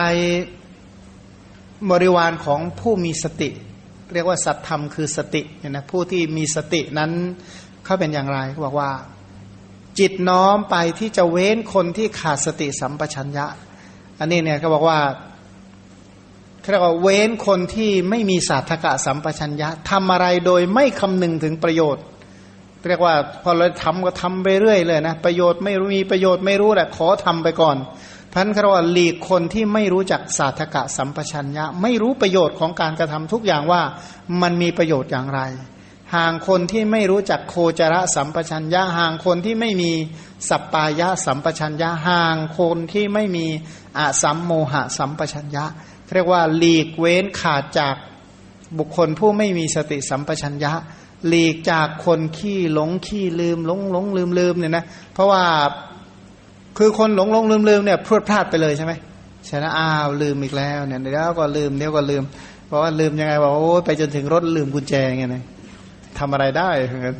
ไปเป่าเป่ามันจะรถจะปิ้งไปได้ที่ไหนอย่างเงี้ยนะจะไปซื้อของลืมกระเป๋าสตังค์เงี้ยนะพันถ้าถ้าอย่างเงี้ยก็ลำบากแล้วที่สำคัญมากกว่าการห่างคนที่ไม่มีสติสัมปชัญญะ หรือเว้นจากความไม่มีสติสัมปชัญญะ ฝึกเจริญสัมปชัญญะสี่ในฐานะทั้ง7ประการเนี่ยนะ ฝึกเจริญสาธกะสัมปชัญญะเป็นต้นในการไปการมาการแลการเหลียวการคู่การเหยียด การกินดื่มเคี้ยวเลี่ยมการนุ่งห่มการขับถ่ายอุจจาระยืนเดินนั่งนอนหลับตื่นพูดนิ่งเป็นต้น จะต้องฝึกว่ามันมีประโยชน์อย่างไรอะไรเป็นสัปปายะไม่เป็นสัปปายะบริหารกรรมฐานในสิ่งเหล่านี้ให้ต่อเนื่องได้อย่างไร สภาวะที่จริงแท้โดยความเป็นขันอายตนะธาตุอินทรีย์สัจจะปฏิจจะในแต่ละสิ่งเหล่านี้คืออะไรเป็นต้น ปรับความรู้ปรับความเข้าใจจนจนเป็นสติเป็นปัญญาแล้วกลายเป็นผู้ที่มีสติ มีสติมั่นคงไม่หลงหลงลืมลืมเนี่ยนะไม่เลอะเลือน คนเลอะเลือนเป็นยังไงโอ้วันทั้งวันนึกถึงคำของพระพุทธเจ้าไม่ได้แม้แต่คำเดียวเนี่ยเรียกว่าโอ้อะไรจะลืมขนาดนั้นบอกในโลกนี้คำของใครหวังดีที่สุดเนี่ยว่าพระพุทธเจ้า ถ้าเราจำคำของพระองค์ไม่ได้แม้แต่คำเดียวต่อวันหนึ่งนะ อันนี้เรียกว่าสุดยอดของการเลอะเลือนหลงลืมเนี่ยนะไม่รู้ไม่ไม่มีอะไรที่จะลืมขนาดนี้แล้ว มันก็ยังไงยังไงก็จะลืมอะไรก็ช่างเถอะจำใครไม่ได้ ชาตินี้สมมติถ้าเราจะเกิดในที่สุดเราจำอะไรไม่ได้ ขอให้จำพระพุทธเจ้าได้ก็โอเคละใช้ได้นะนะถ้าจำคำพูดของใครไม่ได้จำได้แต่คำของพระพุทธเจ้าดี ถ้าจำความปฏิบัติของใครไม่ได้จำข้อปฏิบัติของภาษารีบุตรเป็นต้นได้ อันนี้ดี แต่อย่างอื่นจำไม่ได้ไม่เป็นไร ว่าจำอย่างอื่นมากไม่ได้ช่วยอะไรมากมาย แต่ว่าในที่นี้ผู้ที่มีสติสัมปชัญญะเนี่ยนะไม่หลงลืม ไม่หลงลืม ไม่เลอะเลือน ระลึกถึงพุทธานุสติเป็นต้นได้อย่างสม่ำเสมอและก็ต่อเนื่อง ระลึกถึงว่าอะไรเป็นทรัพย์ของเราอะไรไม่ใช่ทรัพย์ของเรา อะไรเป็นอริยทรัพย์อะไรไม่ใช่เป็นอริยทรัพย์ และพอกพูนเพิ่มพูนในกุศลธรรมเหล่านั้นได้อย่างไร ทีนี้ เหตุให้เกิดสติเนี่ยนะการครบบุคคลผู้มีสติสัมปชัญญะบุคคลผู้มีจิตตั้งมั่นเนี่ยอันนี้ก็เป็นบริวารของผู้ที่มีสติ เพราะสติเนี่ยนะรู้คติแห่งธรรมทั้งปวง ผู้ที่มีสติได้บ่อยได้มากใจก็จะตั้งมั่น คนที่ใจฟุ้งซ่านเนี่ยแปลว่าไม่มีสติพันถ้าเราฟุ้งเมื่อไหร่แปลว่าพื้นฐานที่เราไม่มีสติสัมปชัญญะ จึงถึงมีความฟุ้งซ่านพัน สตินี้เป็นเหตุใกล้อันหนึ่งที่ทำให้เกิดสมาธิ พระพุทธเจ้าแสดงสัมมาสมาธิต่อจากสัมมาสติ เพราะสตินี้รู้จักคติความเป็นไปแห่งธรรมทั้งหลาย เว้นจากสิ่งที่ไม่ควรถือเอา ถือเอาแต่สิ่งที่ควรถือเอาเมื่อถือเอากุศลธรรมโดยชอบ ใจก็ตั้งมั่นอีกอันหนึ่งนะเขาบอกว่าเกี่ยวกับเรื่องสติเพิ่มเติมอีกเล็กน้อยว่า ความที่จิตน้อมไปในสติ โอนไปในสติ น้อมโน้มโอนไปเพื่อให้มีสติในในทุกเหตุการณ์เนี่ยนะถ้าไม่ว่าจะยืนจะเดินจะนั่งจะนอนจะหลับจะตื่นจะพูดจะนิ่งเป็นต้น ก็น้อมไปให้สติสัมปชัญญะเหล่านี้ดำรงมั่นอยู่ในทุกฐานะทุกเหตุการณ์และสถานที่อย่าลืมนะสาธกะสัมปชัญญะโคจระสัมปชัญญะ สัปปายะสัมปชัญญะและอะสัมโมหะ สัมปชัญญะ ศึกษาสัมปชัญญะทั้งสี่ให้ดีแล้วน้อมโอนเอ็นเอียงไปหาสติสัมปชัญญะสี่ในทุกฐานะเหตุการณ์และทุกสถานที่ ส่วนเกี่ยวกับเรื่องปัญญาเนี่ยนะบริวารของปัญญา ก็คือทำความเฉียบแหลมในเรื่องที่สอบถามเรียกว่าปรับความรู้สร้างความรู้สร้างความเข้าใจจนเพียงพอในวิชาที่เราเรียน เรียกว่าเราลองคิดโจทย์ดูเนี่ยนะสมมติถ้าเราเรียนเรื่องจริยาปิฎกแล้วเรามาตั้งโจทย์ถามเราดูว่าเราเข้าใจแค่ไหนเนี่ยนะเพียงพอไหมเป็นต้นเนี่ยแล้วก็มาตั้งโจทย์สอบถาม เพราะคำว่าเฉียบแหลมก็คือแหลมเนี่ยแปลว่าเจาะอะไรก็เจาะได้หมดอะนะฉันใด ผู้ที่มีปัญญาก็เหมือนกันก็เจาะลึกในคำสอนได้ เข้าใจคำสอนได้ทุกแง่ ทุกมุมอย่างทะลุปรุโปร่งเป็นต้น อันนี้เรียกว่ามีปัญญา แล้วก็เว้นจากบุคคลผู้สามปัญญา ถ้าปรารถนาจะฉลาด ก็เว้นขาดจากคนโง่เขลาเหมือนแล้วก็คบคนที่มีปัญญาว่าผู้ที่เขามีปัญญานี่เขาเป็นอย่างไรเขาคิดอะไรเขาพิจารณาอะไร ไปดูว่าภาษาริบุตรท่านคิดอะไร ที่เรียกว่ามีปัญญามหาปัญญา มีปัญญามากปัญญาใหญ่ปัญญากว้างขวางปัญญาลึกซึ้งปัญญาชำแรกกิเลส ปัญญาว่องไวเป็นต้นเนี่ยนะท่านท่านคิดอะไร ท่านพิจารณาอะไร พระมหากัจจายนะ ท่านเป็นบัณฑิตมีปัญญามาก พระมหากัจจายนะท่านคิดอะไร พระอนนท์เป็นต้นแต่ละคนแต่ละคนเนี่ยท่านคิดอะไรเพราะถ้าเราจะซ่องเสพคบบุคคลเหล่านั้นเขาเป็นอย่างไร อย่างเราเรียนจริยาปิฎกเราก็ศึกษาคบหาสมาคมกับพระโพธิสัตว์ผู้ประพฤติปฏิบัติเพื่อความเป็นพระพุทธเจ้า อันนึงก็เป็นเหตุอันหนึ่งที่สำคัญต่อไปที่จะให้เรารู้จักให้ทานรักษาศีลเจริญภาวนา และที่สำคัญถ้าใฝ่ที่จะเจริญปัญญาจริง บริวารที่จะทำให้เกิดปัญญาปัญญานี่เรียกว่าญาณนะยยะสิ่งที่ที่ปัญญารอบรู้คืออะไร ก็คือญาณนจริยาอันลึกซึ้งขัน ก็เป็นที่โคจรท่องเที่ยวแห่งปัญญาที่ลึกซึ้ง ธาตุก็เป็นที่โคจรท่องเที่ยวแห่งปัญญาที่ลึกซึ้งอายตนะสัจจะอินทรีย์ปฏิจจสมุปบาท ทั้งอนุโลมและปฏิโลมนี่ก็ถือว่าเป็นแดนโคจรแห่งสติและปัญญา ความที่พิจารณาขันธาตุอายตนะสัจจะอินทรีย์ปฏิจจสมุปบาท เป็นต้นมากเรียกว่าเป็นบริวารของผู้ที่มีปัญญาเนี่ยนะปัญญาเจริญงอกงามปัญญาเจริญงอกเงย เช่นนั้น ส่วนฌานสี่ฌานสี่คืออะไรปฐมฌานทุติยฌานตติยฌานและจตุทฌานบริวารของฌานทั้งสี่คืออะไร จารณะข้อที่ 12 ถึง 15 12 13 14 15 ก็คือปฐมฌานทุติยฌานตติยฌานและจตุตฌานท่านบอกว่าจตุปาริสุทธิศีล หรือศีล อินทรีสังวรโภชเนมตัญยุตาชาคริยานุโยกสิ่งเหล่านี้ก็ถือว่าเป็นเบื้องต้นของฌาน บุปภาคภาวนาคือกรรมฐานที่เจริญเบื้องต้น เมื่อเจริญแล้วทำให้จนวสีจนชำนาญชำนาญในการนึกชำนาญในการเข้าชำนาญในการตั้งอยู่ชำนาญในการออกชำนาญในการพิจารณาสิ่งเหล่านี้ก็เป็นบริวารของฌานเป็นบริวารของสมาธิว่าอะไรเป็นรากฐานประทัดฐานของสมาธิ อะไรเป็นอารมณ์ของสมาธิ สมาธิที่ดำรงมั่น อะไรเป็นหานะภาคยะทิติภาคยะวิเศษะ ภาคียะจะเข้าได้ยังไง จะตั้งอยู่ได้ยังไง จะออกอย่างไรพิจารณาอย่างไร เป็นต้นไอความรอบรู้เหล่านี้ ถือว่าเป็นบริวารของฌานสี่ปฐมฌานเป็นต้นพึงเจาะจงกล่าวตามสมควรถึงความที่จารณะเป็นปัจจัยแห่งการสะสมบารมี มีฐานะบารมีเป็นต้น ยังคิดดูนะว่าถ้าศีลไม่ดีเนี่ยนะการให้ทานจะเป็นยังไง การให้ทานก็ยากที่จะให้ได้ คนศีลไม่ดีไม่ค่อยชอบที่จะให้ทานด้วยอย่างหนึ่งแล้วก็ศีลไม่ดี ก็ไม่อยากจะรักษาศีลอีกนะ คนทุศีลไม่ใช่อยากจะรักษาศีลให้มันยิ่งยิ่งขึ้นไปนะ ยิ่งไม่ต้องการแม้กระทั่งฟังเรื่องศีลเป็นต้น ถ้าหากว่าจารณะเหล่านี้ไม่ดีเนี่ยนะ บารมีไม่ว่าจะเป็นเนคขมมะปัญญาวิริยะคุณธรรมอย่างอื่นก็ไม่ค่อยอยากจะเจริญ เพราะจารณะทั้งสิบห้าความรู้ความเข้าใจในจารณะสิบห้าสิ่งเหล่านี้เกื้อกูลต่อการเจริญบารมีมากเนี่ยนะเกื้อกูลต่อการให้ทานเกื้อกูลต่อการรักษาศีลนะไปคิดดูว่าทำไมจารณะสิบห้าจึงเป็นเหตุใกล้แห่งการสะสมบารมีทั้งสิบเนี่ยนะทำไมเนาะศีลจึงเป็นเหตุใกล้ต่อบารมีสิบ ทำไม อินทรีย์สังวรจึงเป็นเหตุใกล้ต่อการสร้างบารมีสิบทำไมการรู้จักประมาณในโภชนะ จึงเป็นเหตุใกล้ให้สร้างบารมีสิบสะสมบารมีทั้งสิบทำไมการประกอบความเพียรบ่อยๆ ชาคริยานุโยกสภาวะที่ตื่นตัวเนี่ยนะภาวะที่ตื่นตัวไม่ไม่สับสน ไม่งุนงงเป็นต้นเนี่ยทำไมจึงเกื้อกูลต่อการเจริญบารมีสิบทำไมศรัทธา ฮิริโอตปะพาหุสัจจะวิริยะสติสมาธิปัญญาและฌานสี่จึงเกื้อกูลต่อการให้ทานรักษาศีล เจริญเนคขมมะอบรมปัญญาภาคเพียรด้วยวิริยะในการสั่งสมบารมีเป็นต้น หรืออีกนัยยะหนึ่งเนี่ยนะท่านบอกว่า วิธีการพิจารณาอย่างนี้ว่า เป็นผู้สามารถในการให้อภัยสัตว์ทั้งหลาย ด้วยความบริสุทธิ์แห่งประโยคะ เพราะ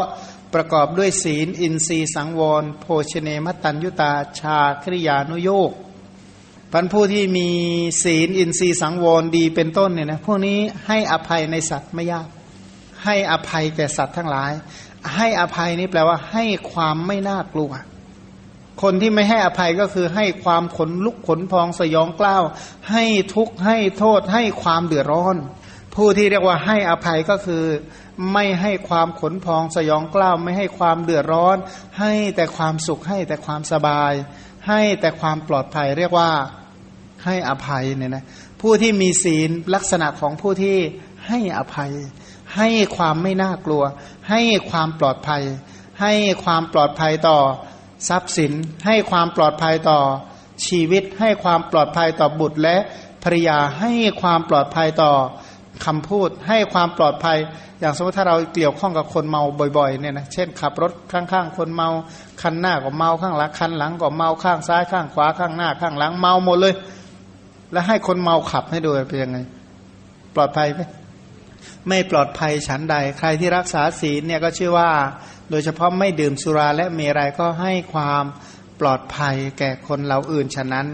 พันก็ตัวเองก็เป็นผู้ที่มีประโยคะกายะประโยคะวจีประโยคะมโนประโยคะบริสุทธิ์เนี่ยนะบริสุทธิ์ก็เลยทำให้ให้อภัยแก่สัตว์ทั้งหลาย เพราะคนที่เบียดเบียนสัตว์ทั้งหลายประทุษร้ายสัตว์ทั้งหลายก็ด้วยกายด้วยวาจาและด้วยใจเนี่ยนะด้วยกายวาจาใจประทุษร้ายสัตว์เราอื่น ไม่ให้อภัยแก่สัตว์เราอื่น นี่ก็เป็นผู้ที่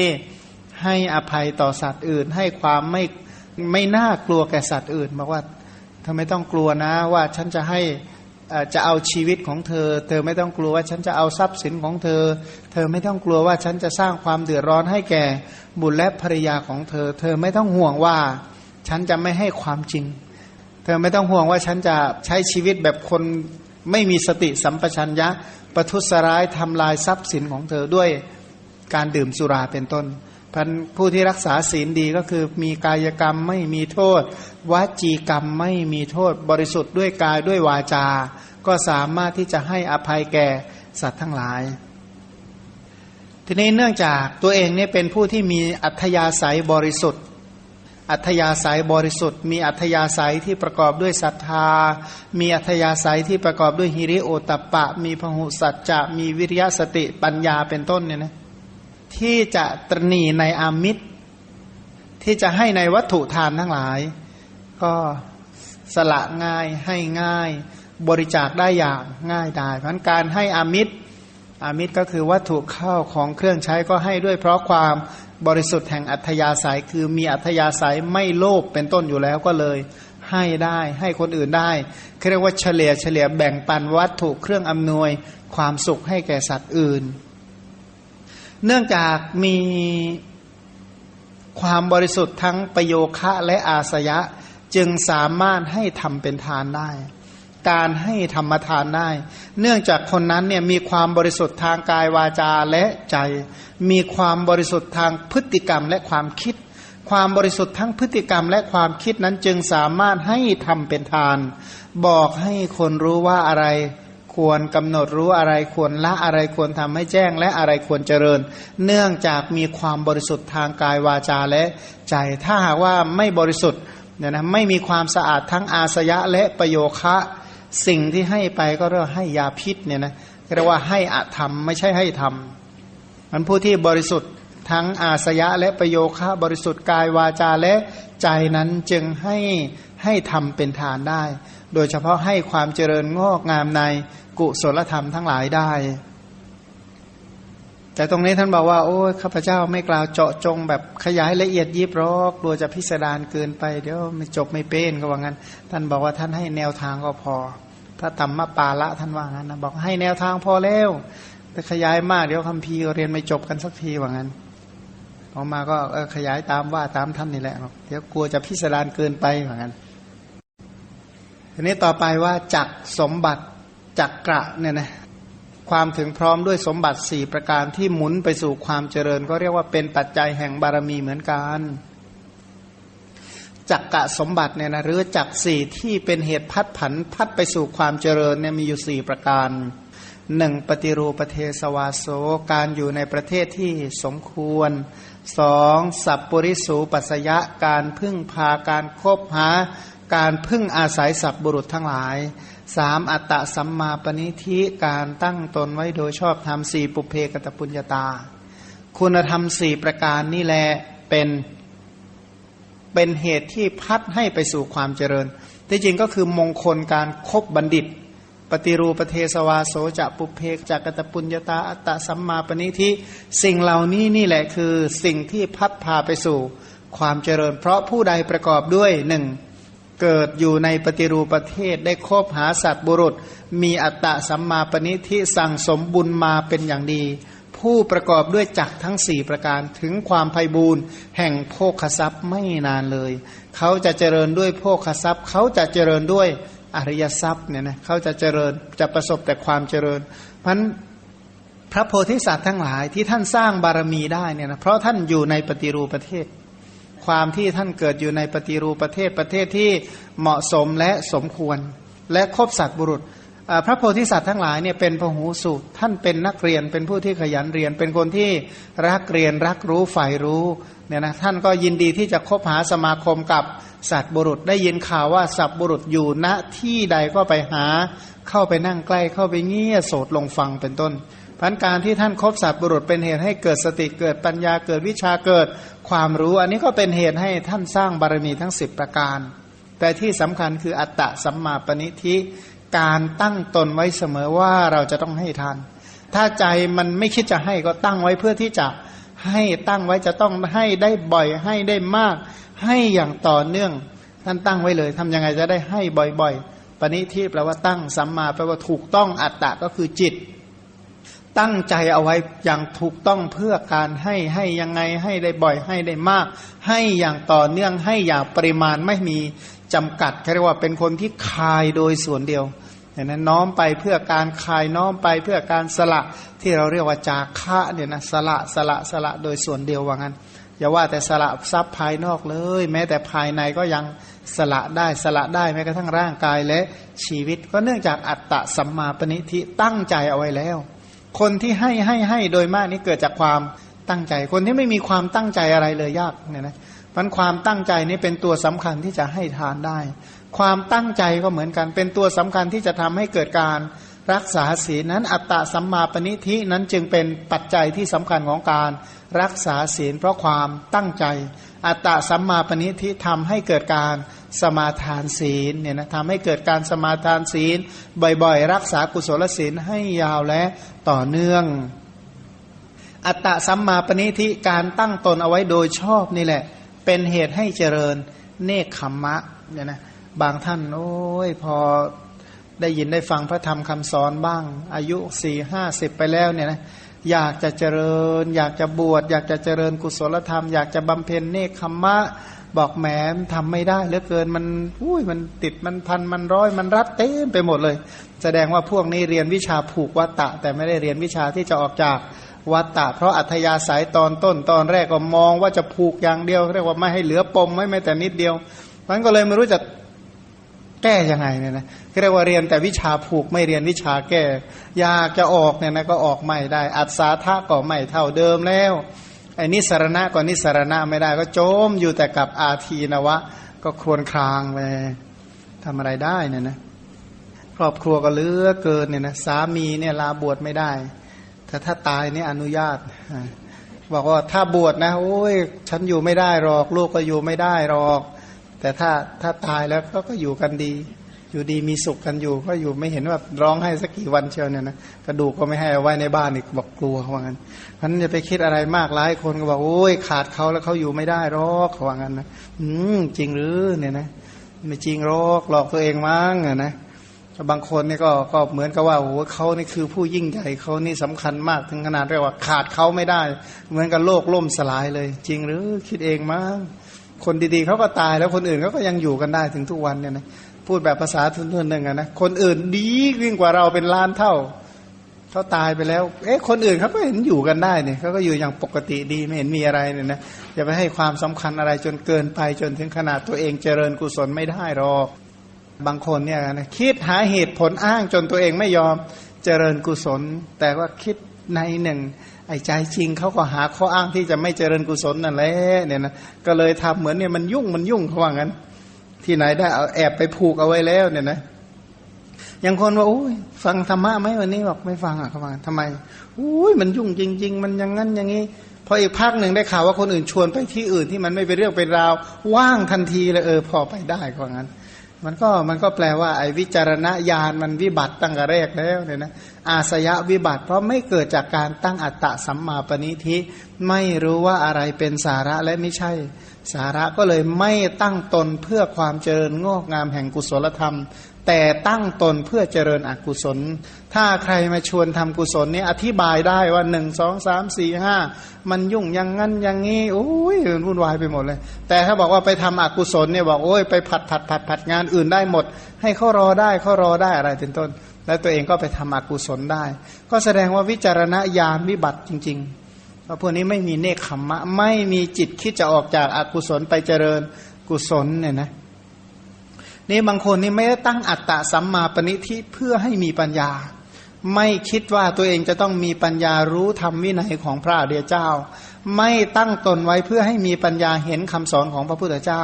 ไม่ได้ตั้งปัญญาเพื่อจะฟังอริยสัจไม่ได้ตั้งสติปัญญาเพื่อจะกำหนดรู้ทุกละสมุทัยทำนิโรธให้แจ้ง ไม่ได้ตั้งไว้เพื่อจะเจริญกุศล ไม่ได้ตั้งไว้เพื่อจะเจริญสัมมาทิฏฐิเจริญสัมมาสังกัปปะสัมมาวาจาเป็นต้นเมื่อไม่ได้ตั้งไว้เพื่อให้มีปัญญาพิจารณาดังกล่าวไปแล้ว พอมาฟังเรื่องปัญญาเข้าหน่อยก็ปวดหัวแล้วว่างั้นฟังเรื่องอื่นฟังไล่หมดเว้น แต่พอฟังเรื่องปัญญาปั๊บหัวนี่มันหมุนติ้วไปหมดเลยว่างั้นป่วยเลยทันทีว่างั้นเออบางคนนี่แปลกนะพอฟังเรื่องอริยสัจฟังทุกสมุทัยฟังวิธีกำหนดรู้ทุกละสมุทัยอะไรเป็นเหตุอะไรเป็นผลฟังปฏิจจสมุปบาทเมาหัวเขาว่างั้นเมาหัวก็รักว่าโรควิงเวียนศีรษะ ท้องไส้ปันป่วนหมดอะไรหมด แต่ถ้าไปฟังเดรฉานคาถาปกติเออมันแปลกแล้วทำไมมันเป็นอย่างนั้นที่จริงน่าจะฟังทำแล้วก็มีแต่ความสงบ มีแต่ความเบา มีแต่ความสบาย กลับเครียดหนักป่วยกับเก่าเลยนะพอไปฟังอเดรฉานคาถาแล้วโอ้สบายใจเลยเหมือนกันเออเพราะอะไรเพราะไม่มีอัตตะสัมมาปณิธิไม่เคยตั้งไว้เลยว่าจะต้องมีปัญญา ไม่เคยตั้งใจไว้เพื่อให้มีปัญญา ไม่ได้ตั้งความปรารถนาเพื่อให้เจริญงอกงามในปัญญา ไม่ได้ปรารถนาที่จะมีปัญญาอย่างแรงกล้า เห็นโทษของปัญญา เห็นอนิสงค์ของความโง่เขลาว่าเออเราไม่รู้ก็ไม่เห็นเป็นไรเนี่ย บางคนก็บอกโอ้ไม่อยากมีความรู้หรอกคนอื่นเขาใช้งานมากก็ว่างั้นเขาเลยบอกว่าเพราะอะไร ถ้าโง่โง่ใครก็ไม่อยากพูดถึงกับเราอะไรเขาก็ไม่ใช้งานเรา ก็เพราะเรามันโง่ก็เลยคิกพานอะไรนะว่าโง่โง่มันก็สบายดีอยู่แล้วเขาว่างั้น สบายจริงหรือเนี่ยนะขอให้มันสบายจริงเถอะถ้าถ้าสบายจริงเนี่ยนะพระพุทธเจ้าสอนให้โง่ต่อไปมันต้องมีมีอัตตะสัมมาปณิทิตั้งความปรารถนาตั้งใจเพื่อให้ปัญญาเจริญงอกเงยยิ่งขึ้นไปเนี่ยนะต้องเป็นคนที่รักที่จะมีปัญญา รังเกียจความโง่ความเคลาความไม่รู้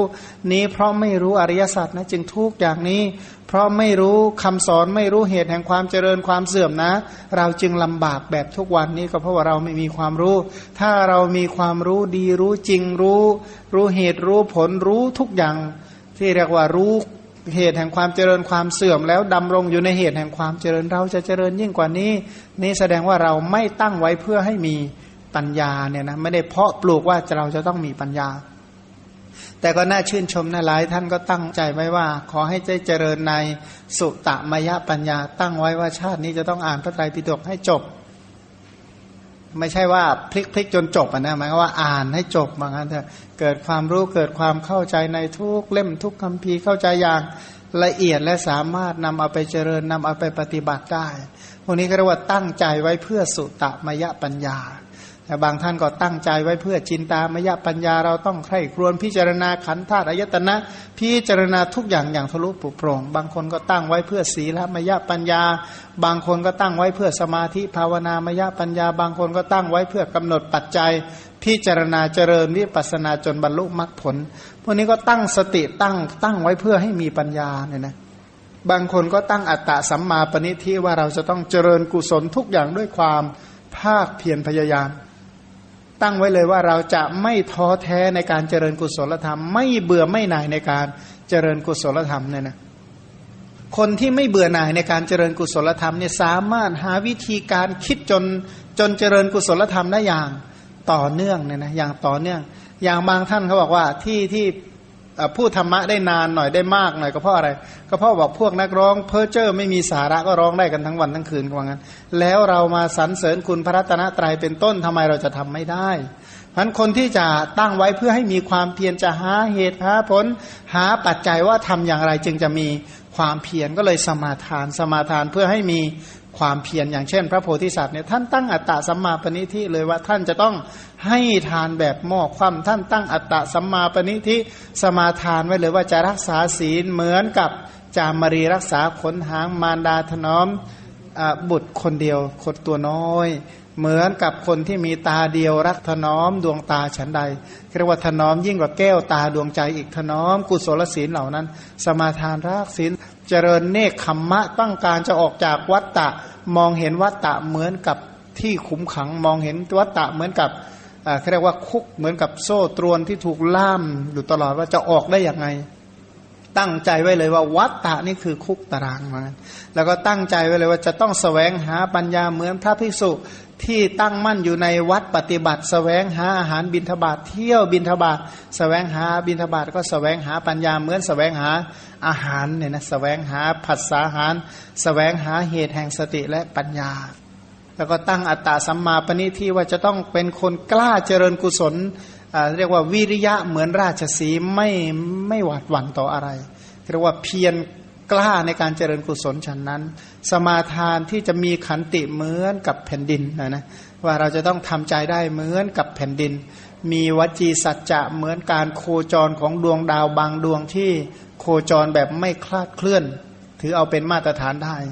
เรียกว่าสมาทานอธิษฐานมั่นคงไม่หวั่นไหวเหมือนภูเขาหิน แท่งทึบที่ไม่สะเทือนจะด้วยลมพัดจากทิศทั้งสี่สมาทานที่จะน้อมนำประโยชน์และความสุขไปให้แก่สัตว์ทั้งหลายเหมือนน้ำเย็น ที่ให้ความเย็นแก่ทั้งคนดีและคนชั่วเจริญอุเบกขาเหมือนกับแผ่นดินเป็นต้น พระองค์นี้ตั้งอัตตะสัมมาปณิทิจึงสามารถบำเพ็ญบารมีทั้งสิบประการมันเราต้องสมาทานต้องอธิษฐานในการเจริญบุญเจริญกุศลเจริญคุณงามความดีท่านรอให้มันเกิดเองเกิดลอยๆ ก็เหมือนอย่างว่า รอดูซิเผื่อมะม่วงมันจะงอกในสวนเราสักต้นหนึ่งเป็นไปได้ไหมอ้าวไม่ปลูกมันจะเกิดได้หรือ อัตตาสัมมาปณิทิมก็เหมือนกันนั่นแหละ ถ้าเราไม่ปลูกไม่ตั้งใจแล้วมันไม่เกิดในใจหรอกอะไรอะไรที่มันไม่งอกในใจของเราเนี่ยนะกุศลที่มันไม่งอกก็เพราะเราไม่ได้ปลูกกุศลเอาไว้ ถ้าเราขยันปลูกกุศลเอาไว้ บอกเอ้ก็ปลูกแล้วนะทำไมมันไม่งอกงาม ไอ้ที่ปลูกมันยังไม่ออกลูก ไอ้ที่ไม่ปลูกมีมากกว่า มันจะต้องปลูกให้มันหนาแน่นให้มันทุกพื้นที่ทุกตารางความคิดนั่นแหละ ปลูกบุญปลูกกุศลตั้งลงในจิตในใจ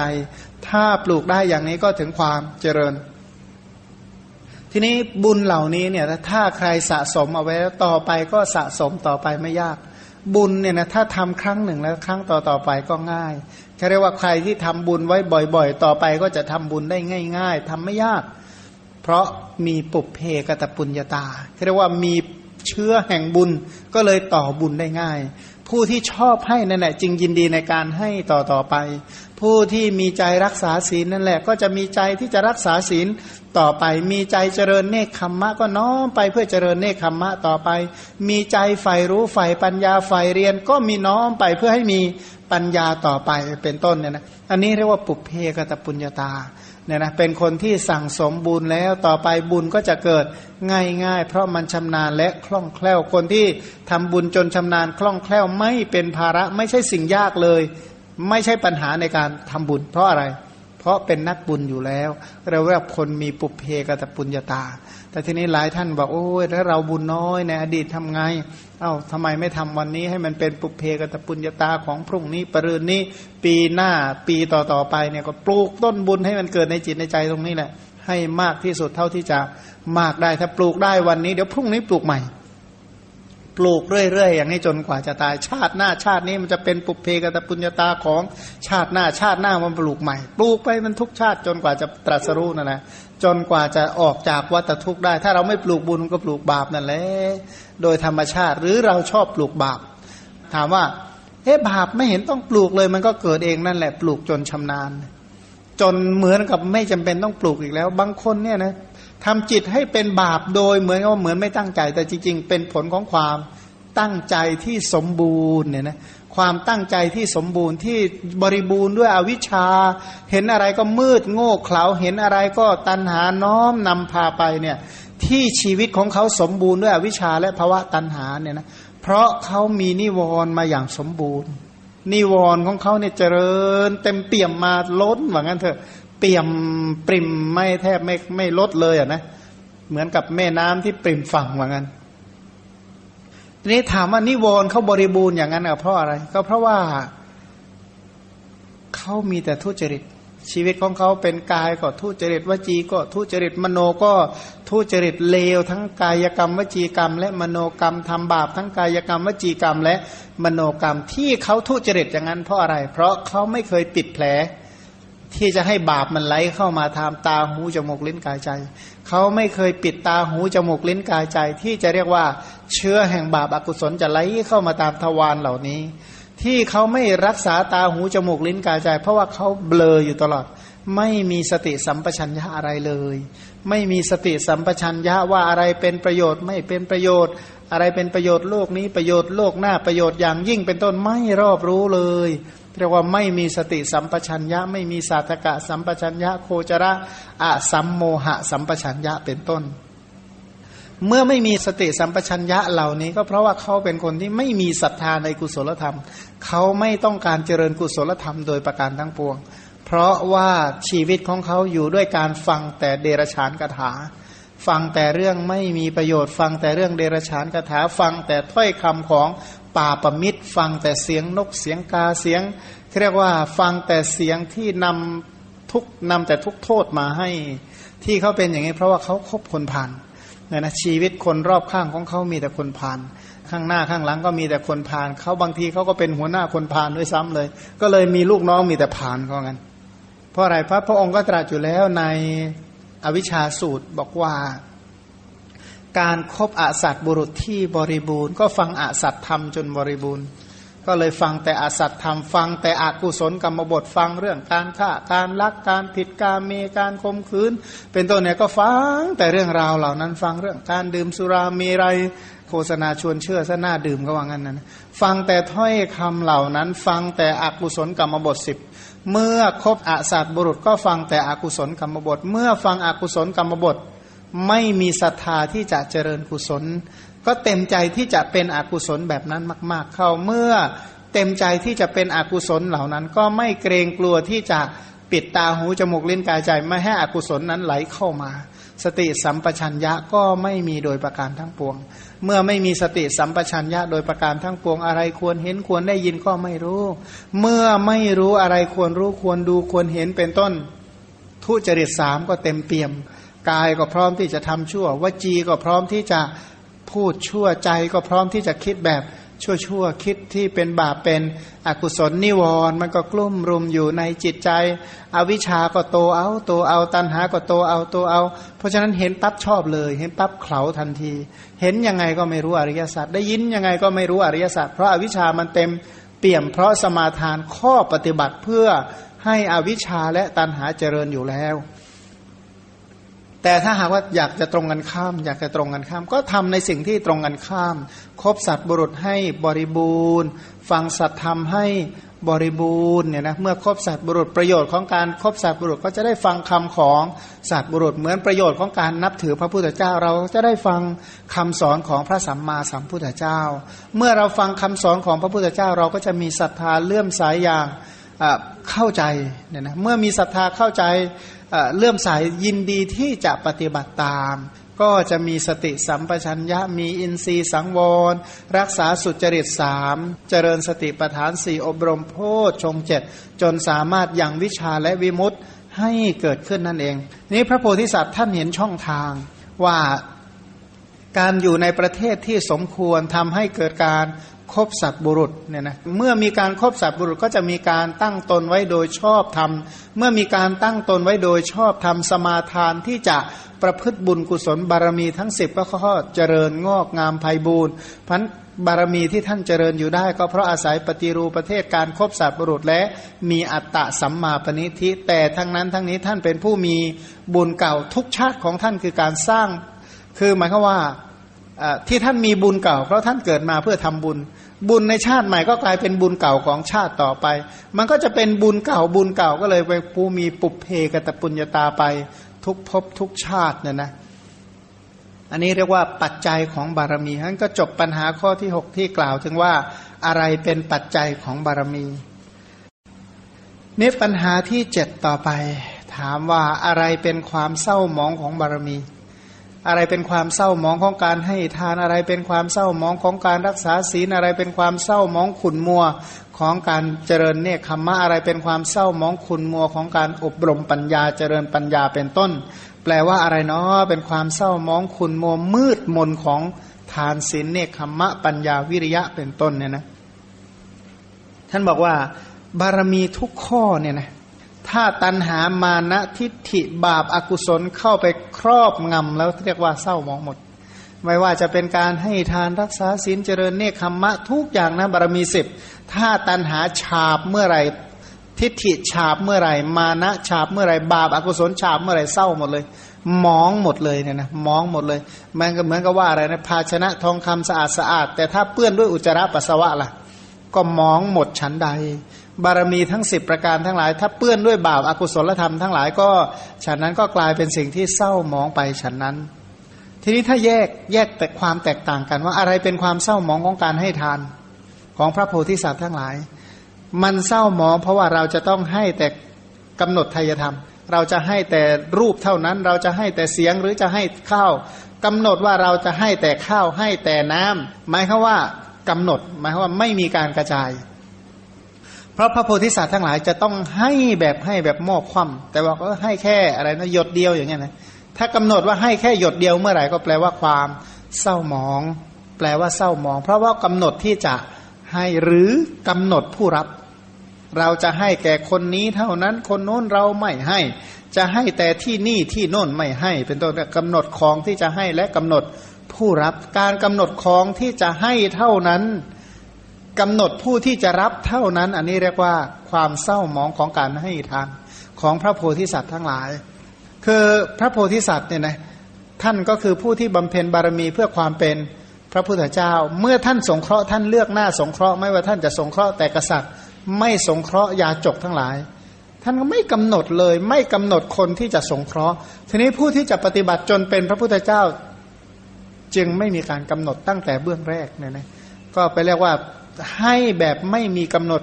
ของที่จะให้ก็ไม่มีกำหนด ให้จนพอแก่ความพอใจของผู้รับ แล้วก็ไม่เลือกว่าใครจะเป็นผู้รับอย่างพระพุทธเจ้าแสดงธรรมเนี่ยนะพระองค์แสดงธรรมด้วยความเคารพว่าคนนั้นจะเป็นนายพรานเนศาสตร์ขนาดไหน หรือแม้กระทั่งจนถึงพระราชามหากษัตริย์ ถ้าพระองค์จะกล่าวธรรมก็กล่าวด้วยความเคารพฉันนั้น เพราะอะไรเพราะพระองค์สั่งสมอุปนิสัยอันนี้มา เนิ่นนานพระองค์เป็นผู้ที่เข้าถึงภาวะที่บริสุทธิ์อย่างเต็มที่ ถ้าความเศร้าหมองของศีลล่ะ ก็กำหนดว่าเราจะรักษาศีลกับบุคคลนี้ เช่นกำหนดบุคคลก่อนเออเช่นถ้าเราไม่ฆ่านะเราไม่ฆ่าแต่มนุษย์ แต่สัตว์อื่นฆ่าได้คือเรียกว่ากำหนดนะนะกำหนดเราไม่ฆ่าพวกเรานะ แต่พวกอื่นฆ่าได้ เราไม่ฆ่าสัตว์ใหญ่นะ แต่สัตว์เล็กฆ่าได้ เราไม่ฆ่าสัตว์ในน้ำแต่สัตว์บนบก ฆ่าได้หรือเราสัตว์บนบกไม่ฆ่าฆ่าแต่สัตว์ในน้ำเป็นต้นไอการกำหนดแบบนี้ก็เรียกว่ากำหนดว่าเราจะโกงถ้าเราจะอธินนาทานเนี่ยนะจะคดจะโกงเป็นต้นเราก็ไม่โกงพวกกันเองนะ คนอื่นไม่เป็นไรเป็นต้น อันนี้เรียกว่ากำหนดบุคคลกำหนดบุคคลเรียกว่ากำหนดบุคคลกำหนดการแล้วกำหนดการอะศีลนะรักษาแค่วันเดียวคืนเดียวพอแล้วเนี่ยนะต้องไปรักษาอะไรมากเรียกกำหนดเวลาเนี่ยนะ โอ้ยรักษาแต่ตอนเช้าพอแล้วตอนบ่ายก็ไม่ต้องรักษาหรอก อันนี้เรียกว่ารักษาแบบกำหนดเวลา ถือว่าเป็นความเศร้าหมองของศีลของ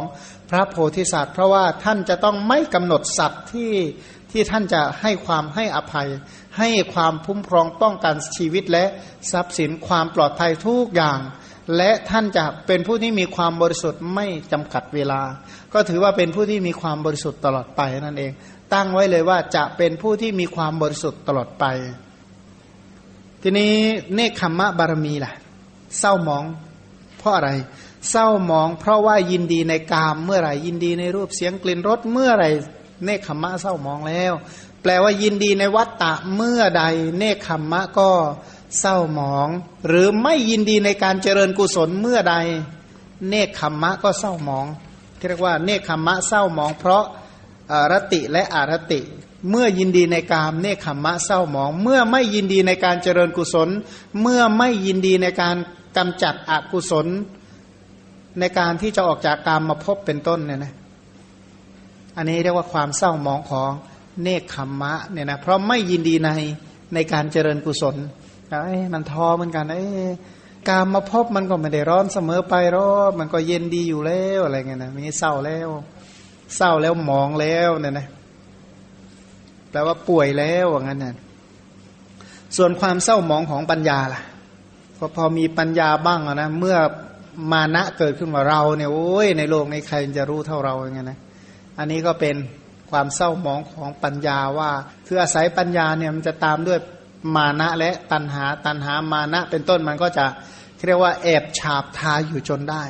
เราเนี่ยรู้มากกว่าเขาเขาโง่กว่าเราเยอะเนี่ยนะเป็นต้นไอ้พวกนี้แหละความเศร้าหมองของ ปัญญาว่าเราว่าเป็นของเราเข้าใจว่าปัญญาของเรานี่มันฉลาดเฉียบแหลมเนื้อคนอื่นทั้งหมดอันนี้เป็นความเศร้ามองของปัญญาเนี่ยนะเพราะโมแต่บาปนะโมแต่เรียกว่าอะไรนะเปรียบเหมือนว่า ถ้าเรามีขวานอันหนึ่งที่จะตัดต้นไม้พอเราฟันเข้าไปฉับหนึ่งมันก็เข้าไปลึกเหมือนกันนะเสร็จแล้วก็มานั่งรูปคมขวาน อุ้ยขวานของเรานี่คมคมคมคมคมคมจริงๆเนี่ยนะคิดดูฟันครั้งเดียวนี่มันเข้าลึกขนาดนี้ แล้วก็รูปแต่คมขวานทั้งวันไม่ต้องทำอะไรแล้ว ถามว่าต้นไม้มันจะขาดไหมก็ถือว่าเป็นความเศร้าหมองฉันใด ผู้ที่มีปัญญาแล้วก็โมแต่ชื่นชมปัญญาของตัวเอง จนไม่งาะไม่พัฒนาสติปัญญาต่อไปก็ฉันนั้นนั่นแหละมันความเศร้าหมองของปัญญาก็เพราะโมกำหนดว่าปัญญาเป็นเราและปัญญาเป็นของเราด้วยอำนาจ ตันหามานะนั่นเอง ส่วนความเศร้าหมองของวิริยะ เพราะอะไร เพราะหดหูแปลว่าท้อแท้ท้อถอยเสื่องซึมเนี่ยถือว่าเป็นความเศร้าหมองของความเพียรแล้ว เช่นเฉยๆเนี่ยนะมันนึกเฉยๆขึ้นมาเนี่ยนะเฉยมากที่จะให้ทาน ไม่น้อมไปเพื่อจะให้ทาน ไม่น้อมไปเพื่อจะรักษาศีลมันเฉยซึมๆอยู่นั่นแหละเคยตื่นมาไหมแล้วก็ตื่นมาแบบไปอะไรนะ ตื่นมาแต่ร่างกาย แต่จิตใจนี่ก็ยังหลับตามเดิมนั่นแหละเขาเรียกว่าไม่มีความเพียรเนี่ยนะอันผู้ที่มีความเพียรเนี่ยกล้าที่น้อมไปเพื่อให้เพื่อการให้ทานรักษาศีลเจริญเนคขมมะเป็นต้นไม่หดหูไม่ท้อถอยไม่ไม่ซึมเป็นต้น แต่ทีนี้ความเศร้าของความเพียรอีกอันหนึ่งก็คือ ความเศร้ามองของความเพียรบอกทำเกินไป ทำจนตัวเองฟุ้งซ่านอันนั้นนั่นก็เรียกว่าเกินไปปัญหาความพอดีให้พบ ความไม่เศร้าหมองของวิริยะบารมีก็คือไม่ท้อแท้แต่ก็ไม่ฟุ้งซ่าน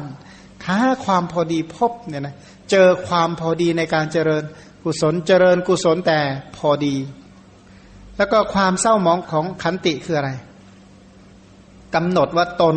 และก็ผู้อื่น เช่น มันจะเลิกอดทนต่อเมื่อไหร่หมอแม้รู้จักเราน้อยไปเนี่ยนะ ความอดทนเนี่ยขีดจำกัดแล้วใช่ไหมมันไม่รู้จักเราจริงเนี่ยถ้ามันรู้จักเราให้มันรู้จักเราซะบ้าง อันนี้แหละเขาเรียกว่ากำหนดตนละ